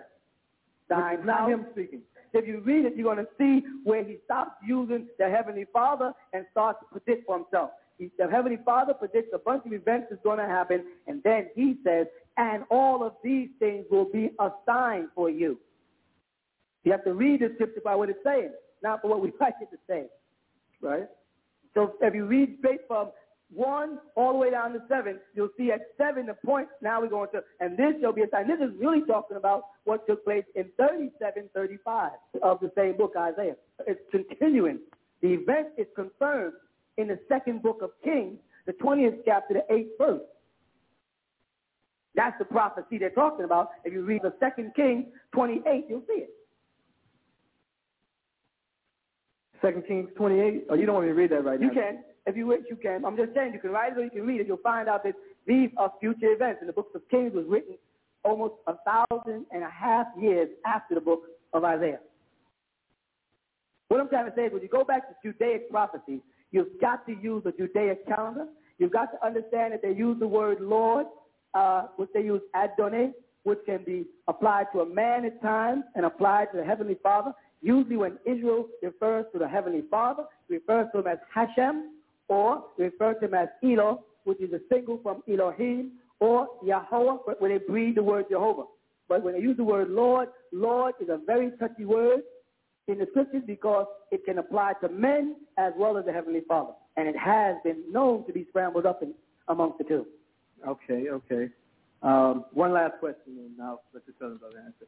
Um, because I guess you can tell by now, I, I do still believe that Jesus Christ was crucified, and um, in fact, uh, I think that Paul was an apostle because I can't see how a, a man gets certain things. But uh, what I want to say is that back up. You can't see how a man did certain things like what? Uh, what did Paul do? Just the way in which everything that he wrote about um, the greatest poets today, because we know that in any other given time, I mean, through no other revelations, but I mean, Paul was a man who studied the law, it's true, but uh, his life changed. I mean, why? Why? How can you account for such a drastic change in a man? I mean, he had the best. You know, he was Well, good. I can I can account for such a drastic change in a man the same way I can in a man named Nicodemus, who was opposed to Jesus being a Pharisee, and was at all the dinners and all the suppers where they spoke against Christ, and came to him by night, sat with him, listened to his doctrine, didn't support him, but at the time uh, when Jesus had to be uh, protected, when they took Judas's body off the cross, he's one of the people who came to represent him. I mean, there was a soldier who Jesus took and brought his son who was dying and healed him, brought him back to life, basically. And he was a Sanhedrin, and he supported Jesus. I don't see anything in any teaching that Paul put forth that is so unique. I don't see anything in any of his books. I read all the scriptures, and I don't see anything. I see, if anything, I see abundance of contradiction against Jesus, where Paul tried to stop circumcision, where Paul tried to stop baptism, where Paul tried to went out and taught Gentiles, and Jesus told him not to teach Gentiles. I see Paul as a as a, a tyrant trying to alter Jesus' teachings so he could get his own glory out of it.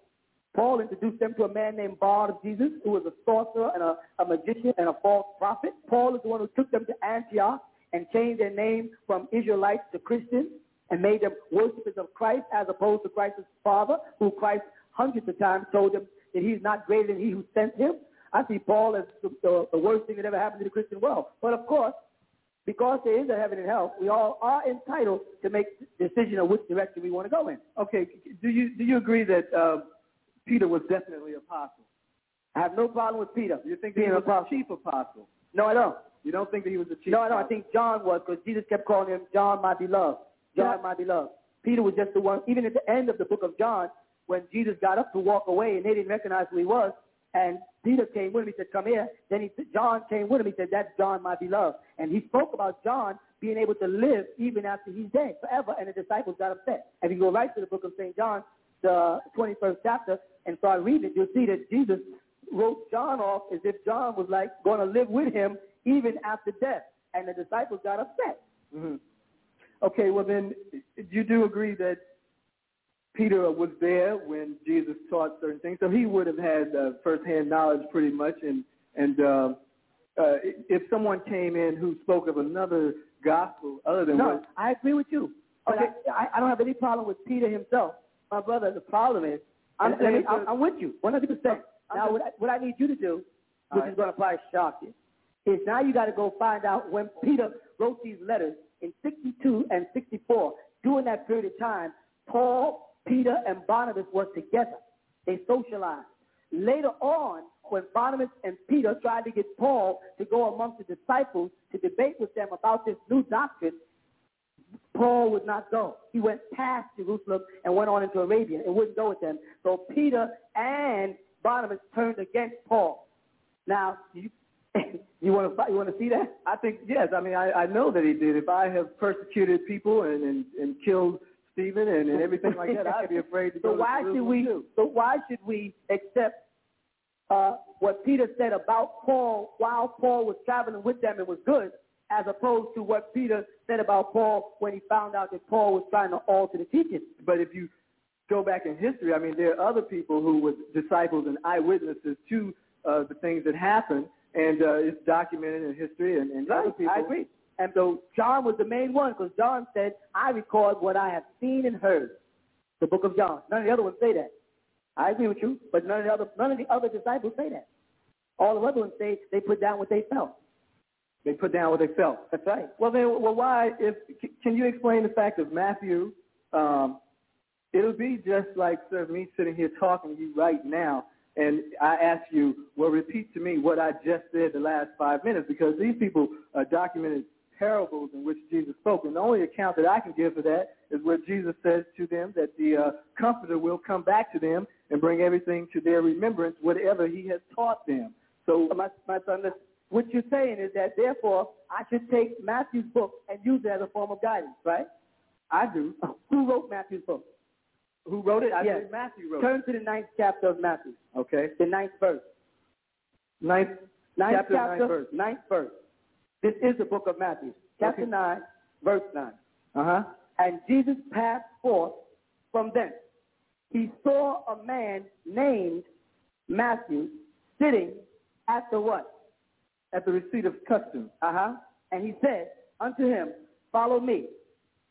And he rose and followed him. Uh-huh. Now, if Matthew wrote this book, why didn't he say, and as Jesus passed forth from thence, he saw me, whose name is Matthew. He said he saw a man named Matthew talking in the second person or even the third, because some person is talking up to somebody about somebody Obviously, whoever wrote the chapter, ninth chapter of Matthew was not Matthew. But doesn't the Bible throughout the whole Bible speak sometimes of, of uh, second person? I mean, you look in the Psalms, David. Well, show me, show me, well, show me another place where I can see that. Because I mean, this is real clear. Where you know it's easy to go, you know, from a fact to you know to a, a probable. But this is clear that whoever ninth verse is not Matthew, and it's in the book of Matthew. That's what I'm trying to say. So tell me how I could believe that the whole book of Matthew came from Matthew, when Matthew's nine nine didn't come from Matthew. Okay. All right. So then, who do you say you don't know exactly who it came from? Is that what you're saying? No, I said you don't know who it came from. I didn't say I don't know who it came from. I'm saying the Christian world don't know. They they don't know who they're following. They got their books all confused. They don't Uh-huh. know who they're following. Okay. Well, like I said, the only explanation I can give to that is the fact that they do speak in that tense where, uh, and like I said, in Psalms it says the Lord. Let me see one. Psalms where? Um, let me find it. Uh, one oh.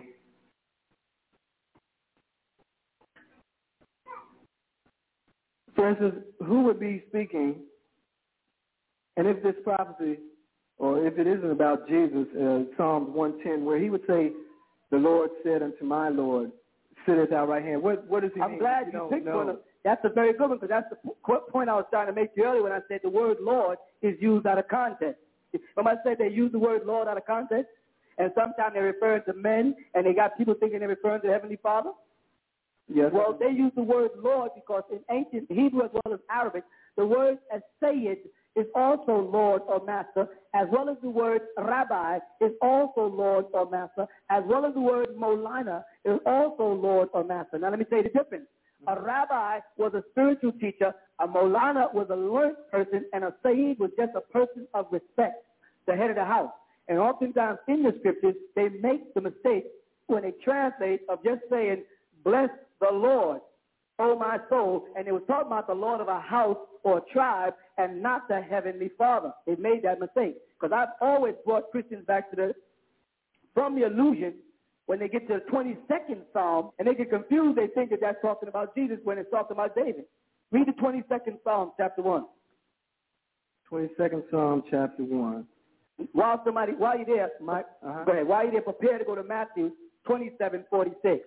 Because Matthew 27, 46 gives the same statement. And only this time they're saying Jesus on the cross saying it. This is the book of Psalms of David, which was written thousands of years before Jesus was on earth, right? Right. And they record the same saying. This was like, uh, this was written in 460 BCE by David, Solomon, and Asaph. All right? Right. Now that's the book of Psalms. Right. Now when you go down to Psalm 22, you read, My God, my God, why hast thou forsaken me? Now Christians tell people that that's Jesus. This was before Jesus. This was not even a prophecy about Jesus. This was speaking to the chief musicians of Ajala and Shahar. This is about David himself, who a lot of Christians don't even know was crucified, but they don't follow Judean teachings. They grab Paul, who followed the wrong teachings, who was a Pharisee who dropped the teachings and followed a false prophet called Bar Jesus, who has Christians worshiping a man named Bar Jesus instead of the real Jesus. This is David who got crucified. And if you read the whole thing, the whole chapter 22, there'll be certain things said in this chapter that'll tell you that it could not be Jesus. They speak about where he was at, how he sung with the harp, how he sung on the mountain, when he was being delivered, and when they pierced him in the side, and they pierced his hands and his feet.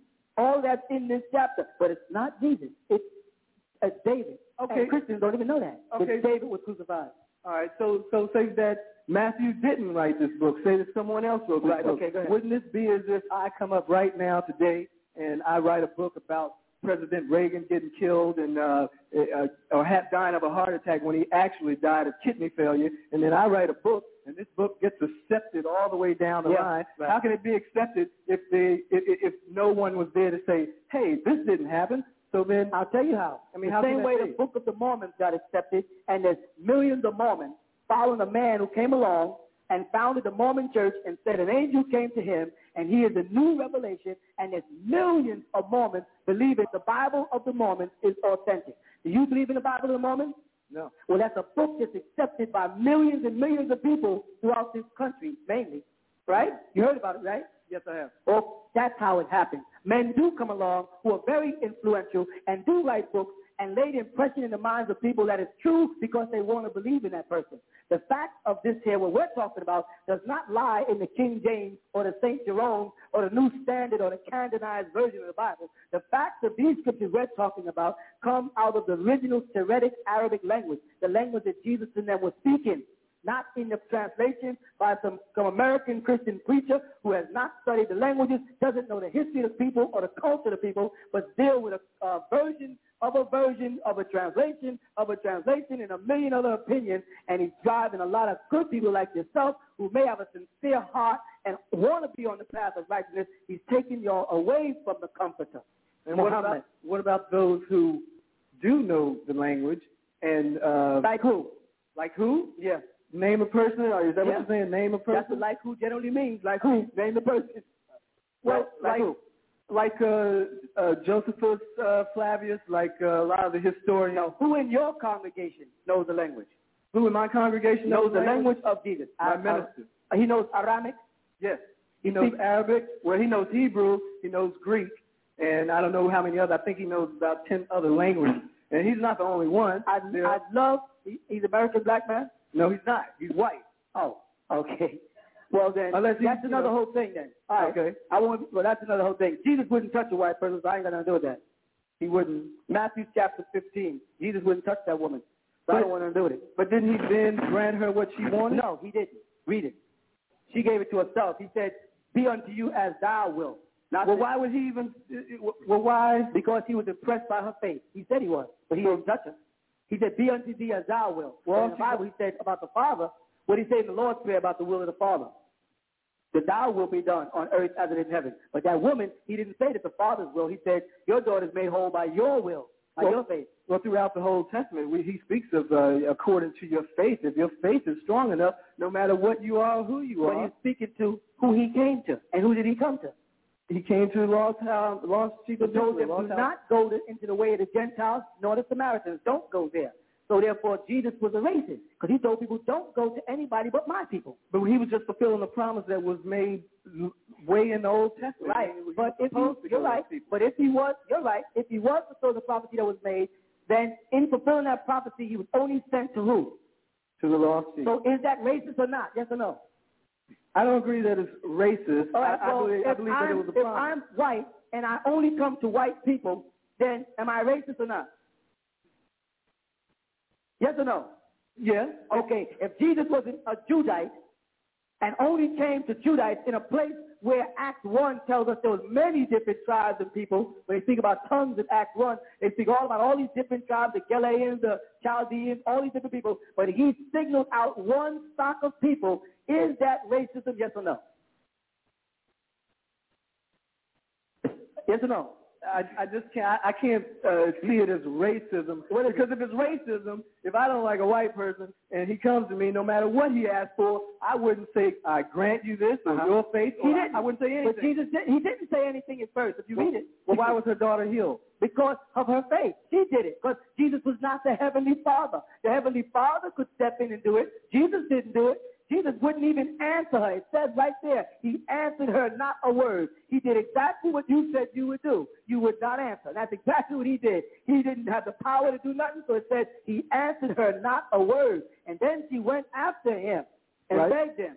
So Jesus did what you said. He saw her and said, I can't heal this woman, so he didn't say anything. He was being polite, but she pursued it. Ahead. Right. And then he said, uh, you know, it is not meet to, to take the children's bread to cast it to dogs. What did he call that woman? He called her a dog. That's racism, brother. Okay. But at the same time, then Jesus answered and said, O woman, great is thy faith. That's what I said. Be it unto thee even as thou wilt. As you oh, will. whatever you want, I say, be it unto you That's because a nice. I have well, compassion. The only different thing about what you read and said was you added the first person singular in there, and that's not the Bible. You said I said. He didn't say that. He said, "Be it unto you as you will, not as I will." Now you can add it in there if you feel like, but of course you know what the Book of Revelation says about adding things into the Bible. Right, but if he said, "Be it unto you as I will," then uh, it, it's not mattering what what kind of faith she has anyway. Everything in life depends on your faith. So what not did he say to her? Then what did he say? Be it unto thee as. Okay, be it unto thee. Where is it? Um, unto thee even as thou wilt. So uh, whose will is being done? His or hers? Her will. So Jesus didn't do it then. No, he didn't do it because Okay, that's all, that's my point. That he didn't do it. He let her do it himself. I'm not saying that. Now, now let me correct this. I'm not saying don't be compassionate to white people. That's not what I'm saying. I'm not saying for us to hate white people because a lot of their children have been brainwashed into hating us. That's not what I'm saying. I'm saying that we have to. We, Jesus was sent to his own. Moses was sent down into Egypt to pick out a specific people and take them out. I have no argument with that. All right. So these men were racist. They were racist. They, they did racist things. They went for one race of people. That's called racism. You follow? But when I say it, I got to be some kind of madman when I say I have to come from Sudan to America to seek out my race of people and teach them first. And my race of people includes blacks, Latinos, Cubans, Malaysians who have been mixed and scattered all over the world. I am not sent for the white race. If a white person, male or female, comes to me and asks me to bless them, I would tell them I don't have the power to do that. Turn to Allah subhanahu wa ta'ala. He is not narrow-minded like I am. You see, he doesn't see it the way I see it. I was, let me just finish. I was sent on a mission to a specific people. That's all I can do. You can probably go to the Heavenly Father, and he might prefer you over me. I can't make the decisions for our Father who art in heaven. I can only make decisions for who I'm sent to. I was sent to the lowest of the low. People have been brought down to the bottom to make the meek, which is you, and give you the knowledge, the wisdom, and the understanding to dumbfound the wise, which is what we're doing. Was Jesus a just man? Was Jesus a, a fair, compassionate? Uh... As any man, yes, he was. He was a very loving, very compassionate, very warm person. But he told them, he told his disciples, the sign of my people is that they have love between each other, not other people. Well, question. Go ahead. Well, we know that um, things like uh, greed and lust and hatred and racism is a state of mind in which no man could get to heaven if he had that type of mind, because his character would not be that in which God wants him to be able to rule people, That's right? And regardless of what race he is. That's right. So how can he be a racist and still be I called think you missed perfect? my point. I, I must be. I said that, see, Jesus was not the heavenly Father. He was sent from the Father. Okay? Now, and he was sent from the Father to seek out that which was lost, which was the lost sheep of the house of Israel, and it used the term only, which was Judah. All right? I am sent to my own people, my own, but my own receiveth me not. You understand? But as many of them that do, and see what the Christians do, is say as many as do, and he didn't say that. He said as many of them that do.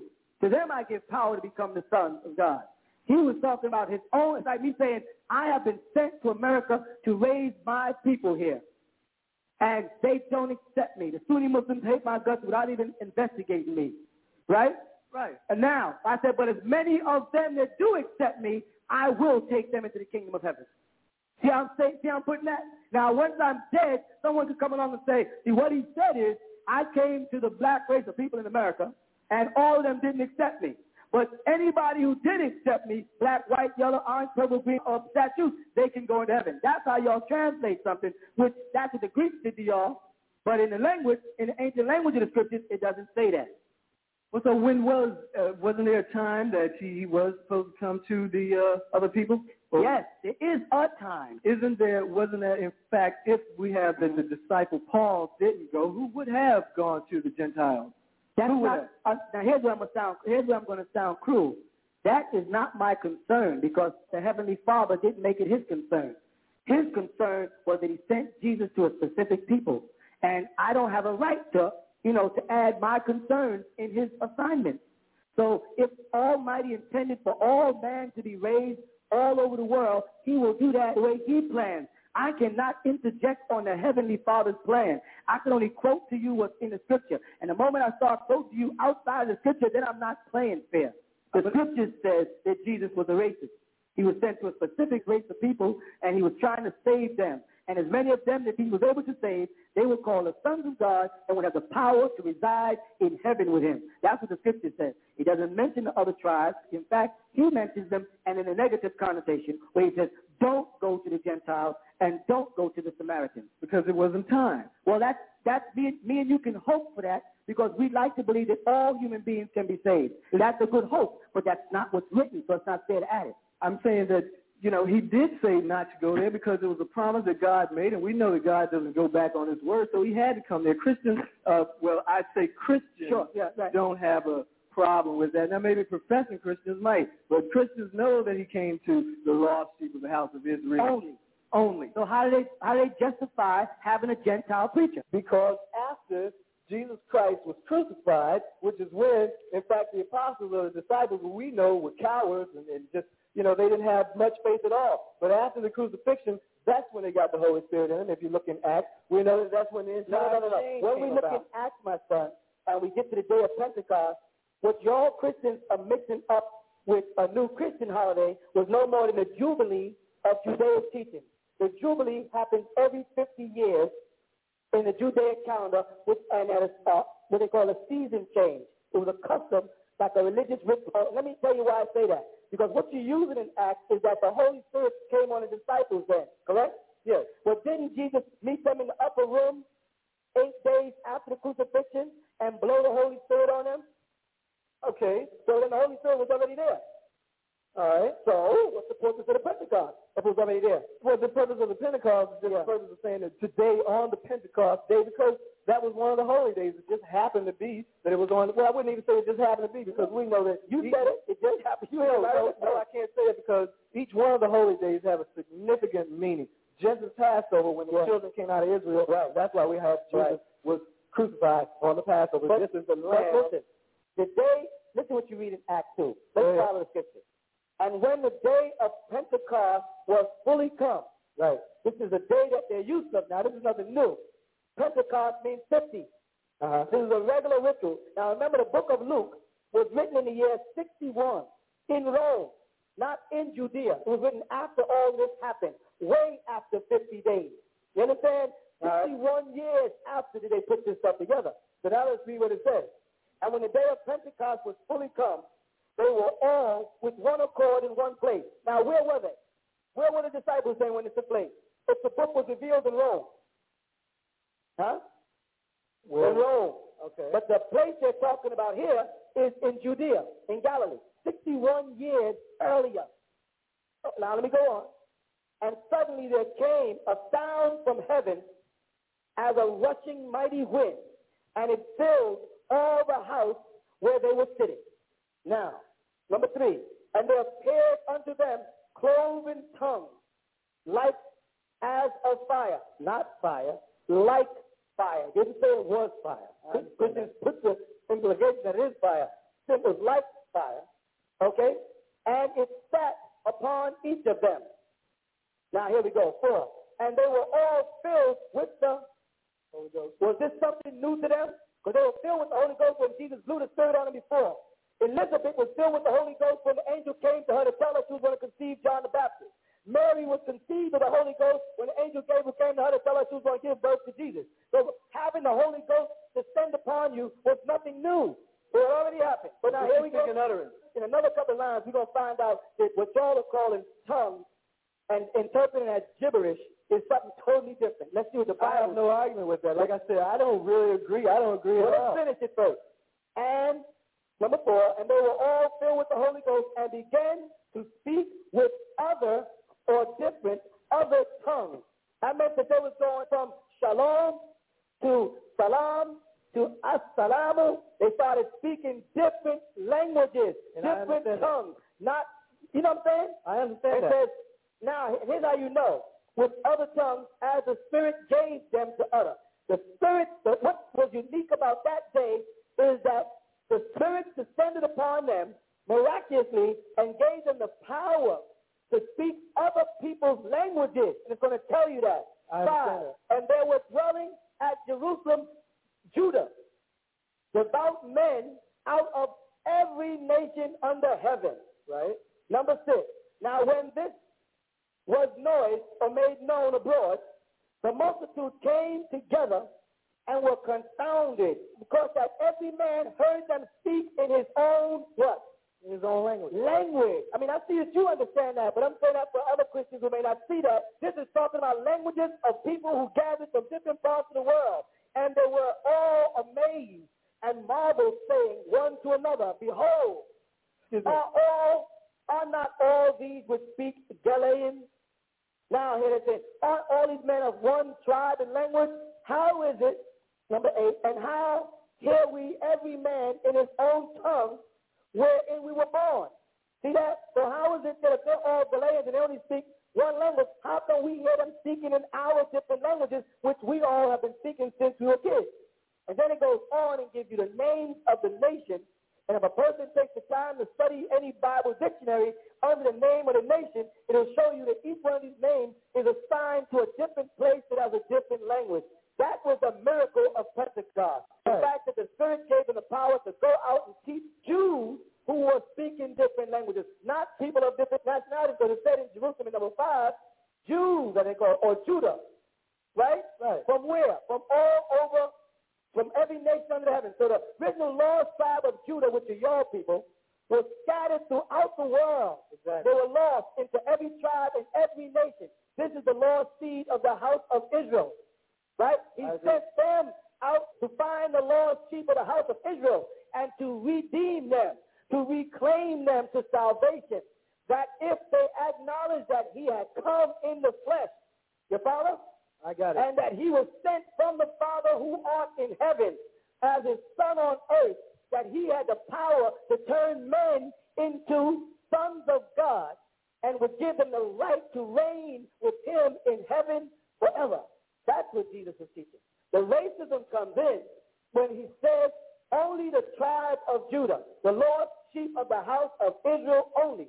And if Paul decided to take it upon himself to go and teach Gentiles in every nation, and if Paul helped them in doing that, that's a wonderful thing. I don't argue with that. But it was not what Jesus was sent to do. You understand? I have no problem Okay. with that. Um, those things I have no problems with. In the, in the Christians, I know that the Pentecost of today say that this is when their church was founded on Pentecost, yet they don't observe the day of Pentecost. So, you know, when you say Christians, that's what I have an argument about, is that when you say Christians, you, you have two different kinds. You have those who profess to be Christians, who don't follow the laws, who don't do what Christ did, and then you have the other Christians who do as Christ did, with the exception of burnt offerings, beard, and a white robe. You know what an elderly, intelligent man told me one, one day? What's that? He said, it's always the so-called righteous who decides who is the unrighteous. What I mean by that is, while me and you are here saying that the Pentecostal church is wrong because they don't do this, this, this, this, this, and this, the Pentecostal church is in that church saying those people are wrong because they don't do this, this, this, this, this, this, and this. Yeah, but we know that the, we'll know by the fruit on the trees, too. Right. And the fruit on the tree is a manifestation of the growth of the seed. And Jesus was the seed of the church we're talking about. Correct? Uh-huh. And he did certain things. Now we're back to what I said before. And he did certain things that if you're going to be like him, you must do. You cannot do something Paul said do if it goes contrary to what Jesus said do, and Jesus was the root, the seed. You follow? So we got to learn, if you're going to call yourself a Christian, you know, if you're going to do that and say you're Christ-like, then do things Christ did. Dress like Christ, pray like Christ, break bread like Christ, keep Yom Kippur, Rosh Hashanah, keep the Shabbat, do these things, get circumcised on the eighth day, have the bar mitzvah, do the things that are falling under the covenant of the prophet Moses, but Jesus followed the teachings of Moses. But if you're going to follow Paul and Bar Jesus, the sorcerer who came, then do that. But don't say that you follow Christ and not follow the law of Moses. Because to, to follow the Messiah, Messiah, or Messiah, you must follow the of Moses because he followed the law of Moses and took it further than that back to the prophet Abraham. Well, I understand that. I, I go, um, I believe that Paul went by the laws, and just that there are certain things in some of his letters that may say that, well, he is the end of the law, and then a Christian is going to take that and take it totally out of context without understanding the fact that you can't take one line and say, hey, that's the end of the law, which a lot of Christians do. Right. If you go in there and you're talking, you listen to what Paul says, and Paul says, what you, well, I quote what you said once before uh, in Romans, God forbid, we establish the law. This is Paul talking. Wait a minute. It's not fair to quote Paul on the authority of Paul. you have to quote Jesus on your of Paul, and Jesus said, one jot nor one tittle shall pass from the law. So Paul does not have the right to change any laws. I don't care who he thinks he is, because the Messiah did say that none of the laws should change. Not one period, not one vowel should be taken out of scripture. None of it. So Paul can't come along and say, well, we don't have to be circumcised, or we don't have to do this. Well, he cannot do that. He just doesn't have the power to do that, because power was given to Jesus from his Father from heaven. Paul was not there. Paul was not given that power from heaven. Paul said that he met Jesus on the roadside, and Jesus anointed him into apostleship. But no one can bear witness to that but Paul and those he said was with him. You understand? We're talking about what Jesus, the Messiah of Israel, was teaching, not what Paul, who was of Israel and changed his name from Saul to Paul, which is a sign in Israel of conversion. Because if you realize in an Orthodox Jewish house today, you cannot even get married if you made a mistake and change your name for business purposes in America. Meaning, many Jews, because they were being oppressed in this country when they first came here, had to change their name to American-sounding names. You follow that? Yes. And if, and then when they get ready to get married, the rabbi says you must have a biblical name in order for the rituals of the ceremony to take place. Now, here Paul is a man born with a Hebraic name, Saul or Shaul, and then changes it to Paul, which is a Latin and Greek name, Paul. So he didn't symbolize being converted from the Roman doctrine to Judaism. No, no, no, no. He symbolized himself as being converted from ancient Judaic teaching to the Roman influence. But he didn't go from Paul to, Shaul. He went from Shaul to Paul. I can't trust him when he does that. I don't care how you feel about him. I can't trust him when he does things like that. He goes to the law of Moses, which is what he learned from. That's what Jesus learned from. Which is the day. Not to mention what his father gave him straight from heaven also. Because he kept saying that right down from heaven, the spirit down to me from heaven. He, he said, I came down. He said, you can't understand the things of this world. You definitely not going to understand the things of the next. So he knew he was talking to ignorant people. So what's the argument? The fact that he taught others to not keep the same law that he himself uh, kept? Our argument is that Jesus had laws that he followed. If we follow Jesus, we follow those laws. If Paul says something different than Jesus, then we have to make this decision at the crossroads. Do we follow in Jesus' footsteps or do we follow in Paul's footsteps? I prefer to follow in Jesus' footsteps. You prefer to follow in Paul's footsteps. I will not use the 13 books of Paul as law. I won't bother with the books in the New Testament, as they call it, that pertain to Paul, because they're his opinion and they're not divinely inspired. ربنا أتمن لنا نورنا وأكفر لنا إنك على كل شيء قدير This is from the 66th surah of the Holy Quran, the 8th verse. And reads, O sustainer complete for us life, and forgive us, for surely you have the power over all things.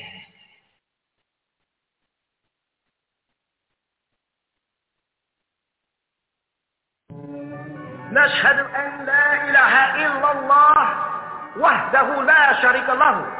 الحمد لله رب العالمين. الحمد لله الوالي الكريم. وصلى الله على أنبياء أجمعين. والمسيح والمحسي والمجدد. لمن مرسلين أما بعد.